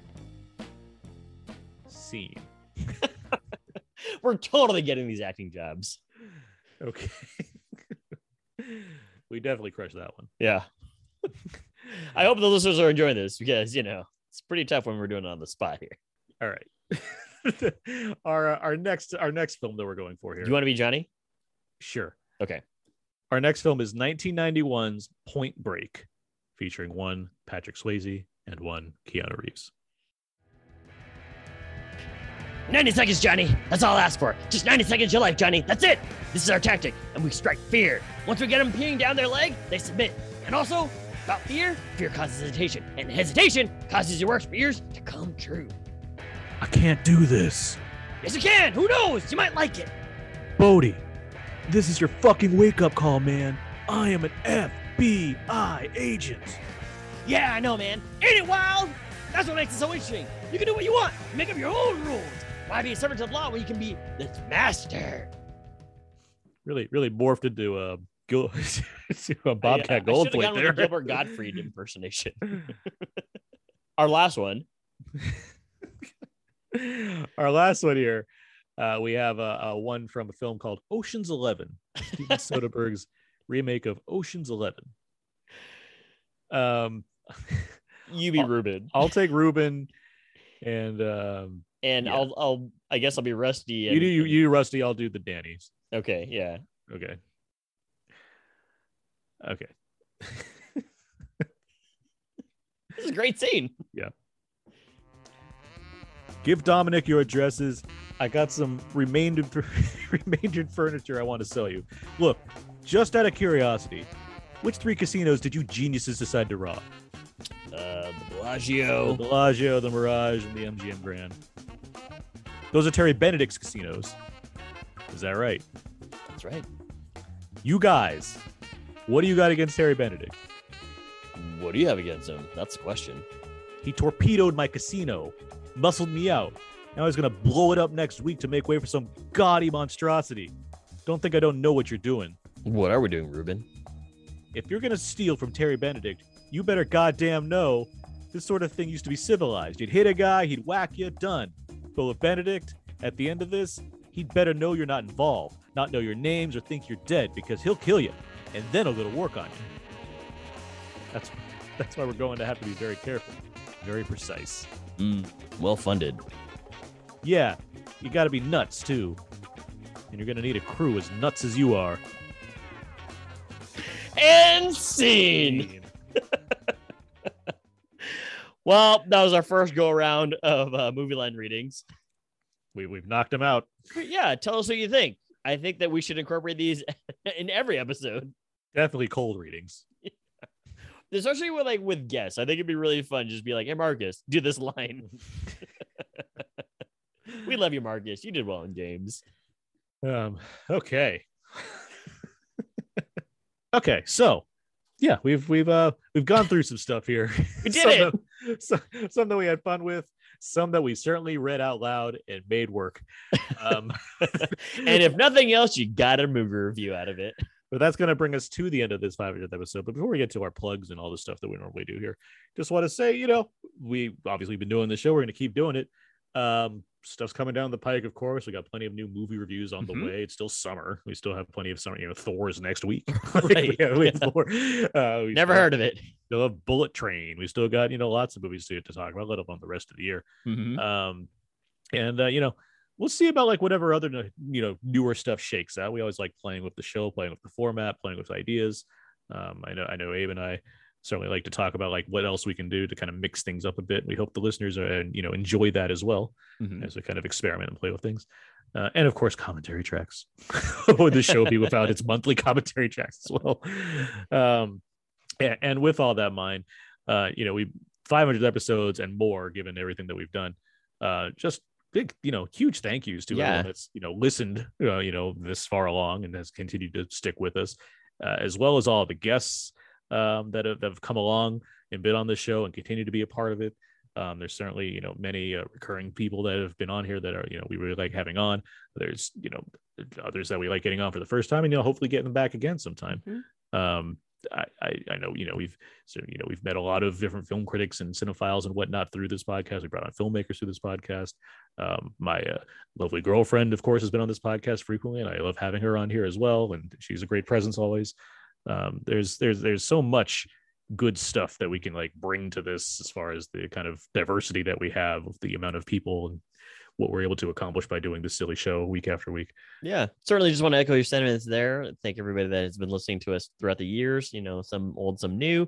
Feel free to drop us a line. Let us know what you like, didn't like, and also just, I don't know, anything that you want us to say. I mean, we're probably going to read it on the air anyway. But yeah, certainly a big thank you to our, our guests that have been on through uh, throughout the years, um, old, new, those that uh, uh, we've had on like super old in the past that, you know, we still keep in touch with, but just aren't on as much anymore. Um, but it's it's certainly been a ride. And Aaron, you know, congrats on 500. Um, I know that it's been over 500 because we we just do so much. Uh, but yeah, I I mean, this is such a milestone, and it it's really just kind of like as cliche as it sounds, like it's really kind of just a start because we have tons of ideas for the show. Congrats to you too, Abe. We've Thank uh, you. done this show together for over 10 years, over 11 years now. and um, we're always trying to surprise each other when it comes to what we can do on this thing. Uh, I this, uh, believe you, but my this re- Tommy gun don't. this ridiculous show. but, um, but no, certainly, you know, it's as long as it's fun and it always is, we're going to keep doing it. Um, so that's that's our promise to you. Um, so yeah, with all of that said, uh, you can find all the episodes about Now with Aaron and Abe on iTunes, Audioboom, Spotify, and Stitcher. SoundCloud, Podomatic, and HHWLOD. Feel free to email us at outnotpodcast at gmail.com. Or you can write on our Facebook wall, Facebook.com slash out now podcast, or tweet at us at twitter.com slash out now underscore podcast. And of course, there's our Instagram page, instagram.com slash out now underscore out now underscore podcast as well. And of course, there's our stuff.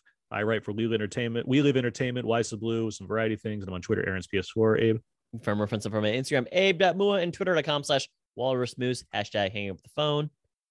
Next week, we'll be talking Thor, colon, Love and Thunder, the Ooh. fourth Thor movie from, uh, once again, director and It's co-writer. the fourth Thor movie? Yeah. What do you think Ragnarok was? Oh, yeah, I guess you're right. Yeah. Oh, wow. It's Thor 4. Still Thor. Yeah. Okay. Oh, wow. Thor th- yeah. Tyka's back. Everybody's back. Literally, everybody's back. Portman's Yeah. back. I mean, you got it all. Gang's all there. Mhm. Uh, probably not Loki. I was like, you know who's not bad? Kate Blanchett. So Probably not. But um, who knows? I do because I've seen it already. But I'm not telling you. Um, How dare you. But, um, but yes, we will be talking Thor: Love and Thunder. Abe, here's a fun question. How Okay. much do you think Thor is going to make next weekend for I its will- opening? for its opening weekend? Let me let me give you some context. Let, me, Hmm. Yeah. let me throw let me throw some things your way. Okay. Find the, find those stats real quick. Sure. Thor. A Oh, load slower. okay. So let's see. Oh, this should be simpler. Thor. There we go. Okay. So the first Thor, which was, I believe, episode eight on our podcast, Mhm. uh, opened to fif- 65 million. Okay. The second Thor opened to 85 million. Thor Ragnarok opened to 122 million. Oof. Now, Thor one was a May release. The Right. other two were November releases. This is Okay. a j- big July release. was also post pandemic or in the pandemic time period. How much did um uh well not millions, but how much did Jurassic World make uh, in its opening? Was it in the Like- eighties? No, like 150. Oh wow, Hmm. Doctor Strange made 187. Holy cow! I mean, are people gonna go still see Minions after this? Um, I'm gonna say a solid 121 million. That's a pretty good guess. Yeah, Like it's that's right around that's that's on par with Ragnarok and varying factors. I'm gonna I'm gonna go a little more optimistic. okay. Go a little bit higher. I'm gonna say 140. I hope so because it's my number two movie on my, on my thing. I'm gonna say 140. I have no idea what maybe it goes higher. I don't know. The box office has been crazy as Yeah. far as these opening weekends go. Like it could be anywhere right now. Uh, but we'll see what happens. So, yeah, one. So you say 121. I'm saying 121. 140. Yeah. got it. Okay. Okay. Uh, yours is closer to the running time than mine is. It's two, it's like two hours. It's, it's Oh, a relatively huh. short Marvel movie, which is Yeah. refreshing. Um, What are they doing? Paying attention to our bladders now? so we'll, we'll see how that shakes out next week, but we will talk about Thor: Love and Thunder next week. Um, for, for, for- with all of that being said, uh, thanks again to the listeners for listening. Thank you for to uh, Marcus and David for joining us for games earlier. Thank you, Marcus. Thank you, David. And uh, yeah, that's going to do it for this week's episode, this 500th episode Woo! of Out Now with Aaron and Abe. So until next time, so long. And goodbye.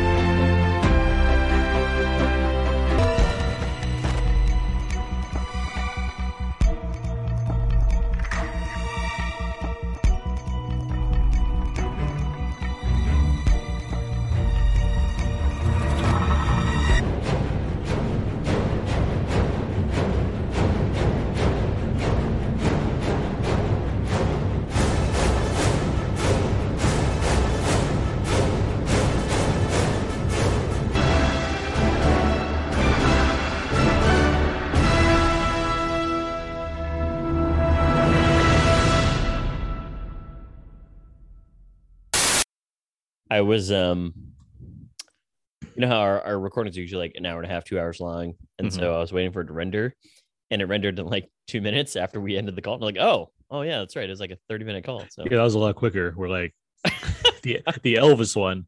I I was like, it was like waiting for a while. it was like, like I guess I'm just gonna leave. it's like I, I can't just sit here. Yeah, it's taking I know. so long. I usually do that too. and I'm like, I hope it doesn't go to sleep and then just like stops. But Yeah, it- see, I have it's my I have always my been computer set funny. up so it won't like sleep for a, a good long while, Yeah. depending on I have like little you know Why are you making your computer work so hard then? You won't let your computer sleep? How dare you? It's The computer can- 2022, Aaron. computer can do what it wants to do. It could it could it could use the it could it could it could take a rest or it could you know cycle clean itself. I don't know what the computer Cycle does. clean itself? I What don't- is I don't this, ask- I don't- Defragging? I don't ask it its business. I have a defrag set timer every day. Got to defrag. Can't just not defrag. That's Can't just for, uh, not be frag. Can't just not defrag. That's that's that's, an That's amateur. that's what they said at, at Microsoft in 1997. That's an They amateur's game right developed there. Yeah. it. It's an amateur's game. Mhm. All right. So in conclusion, the computer does what it wants to do. Okay. All right. Yeah. So this is how Skynet. Westworld started. Exactly. So play some of the trailer for the Black Phone. Hello, Grabber here. That's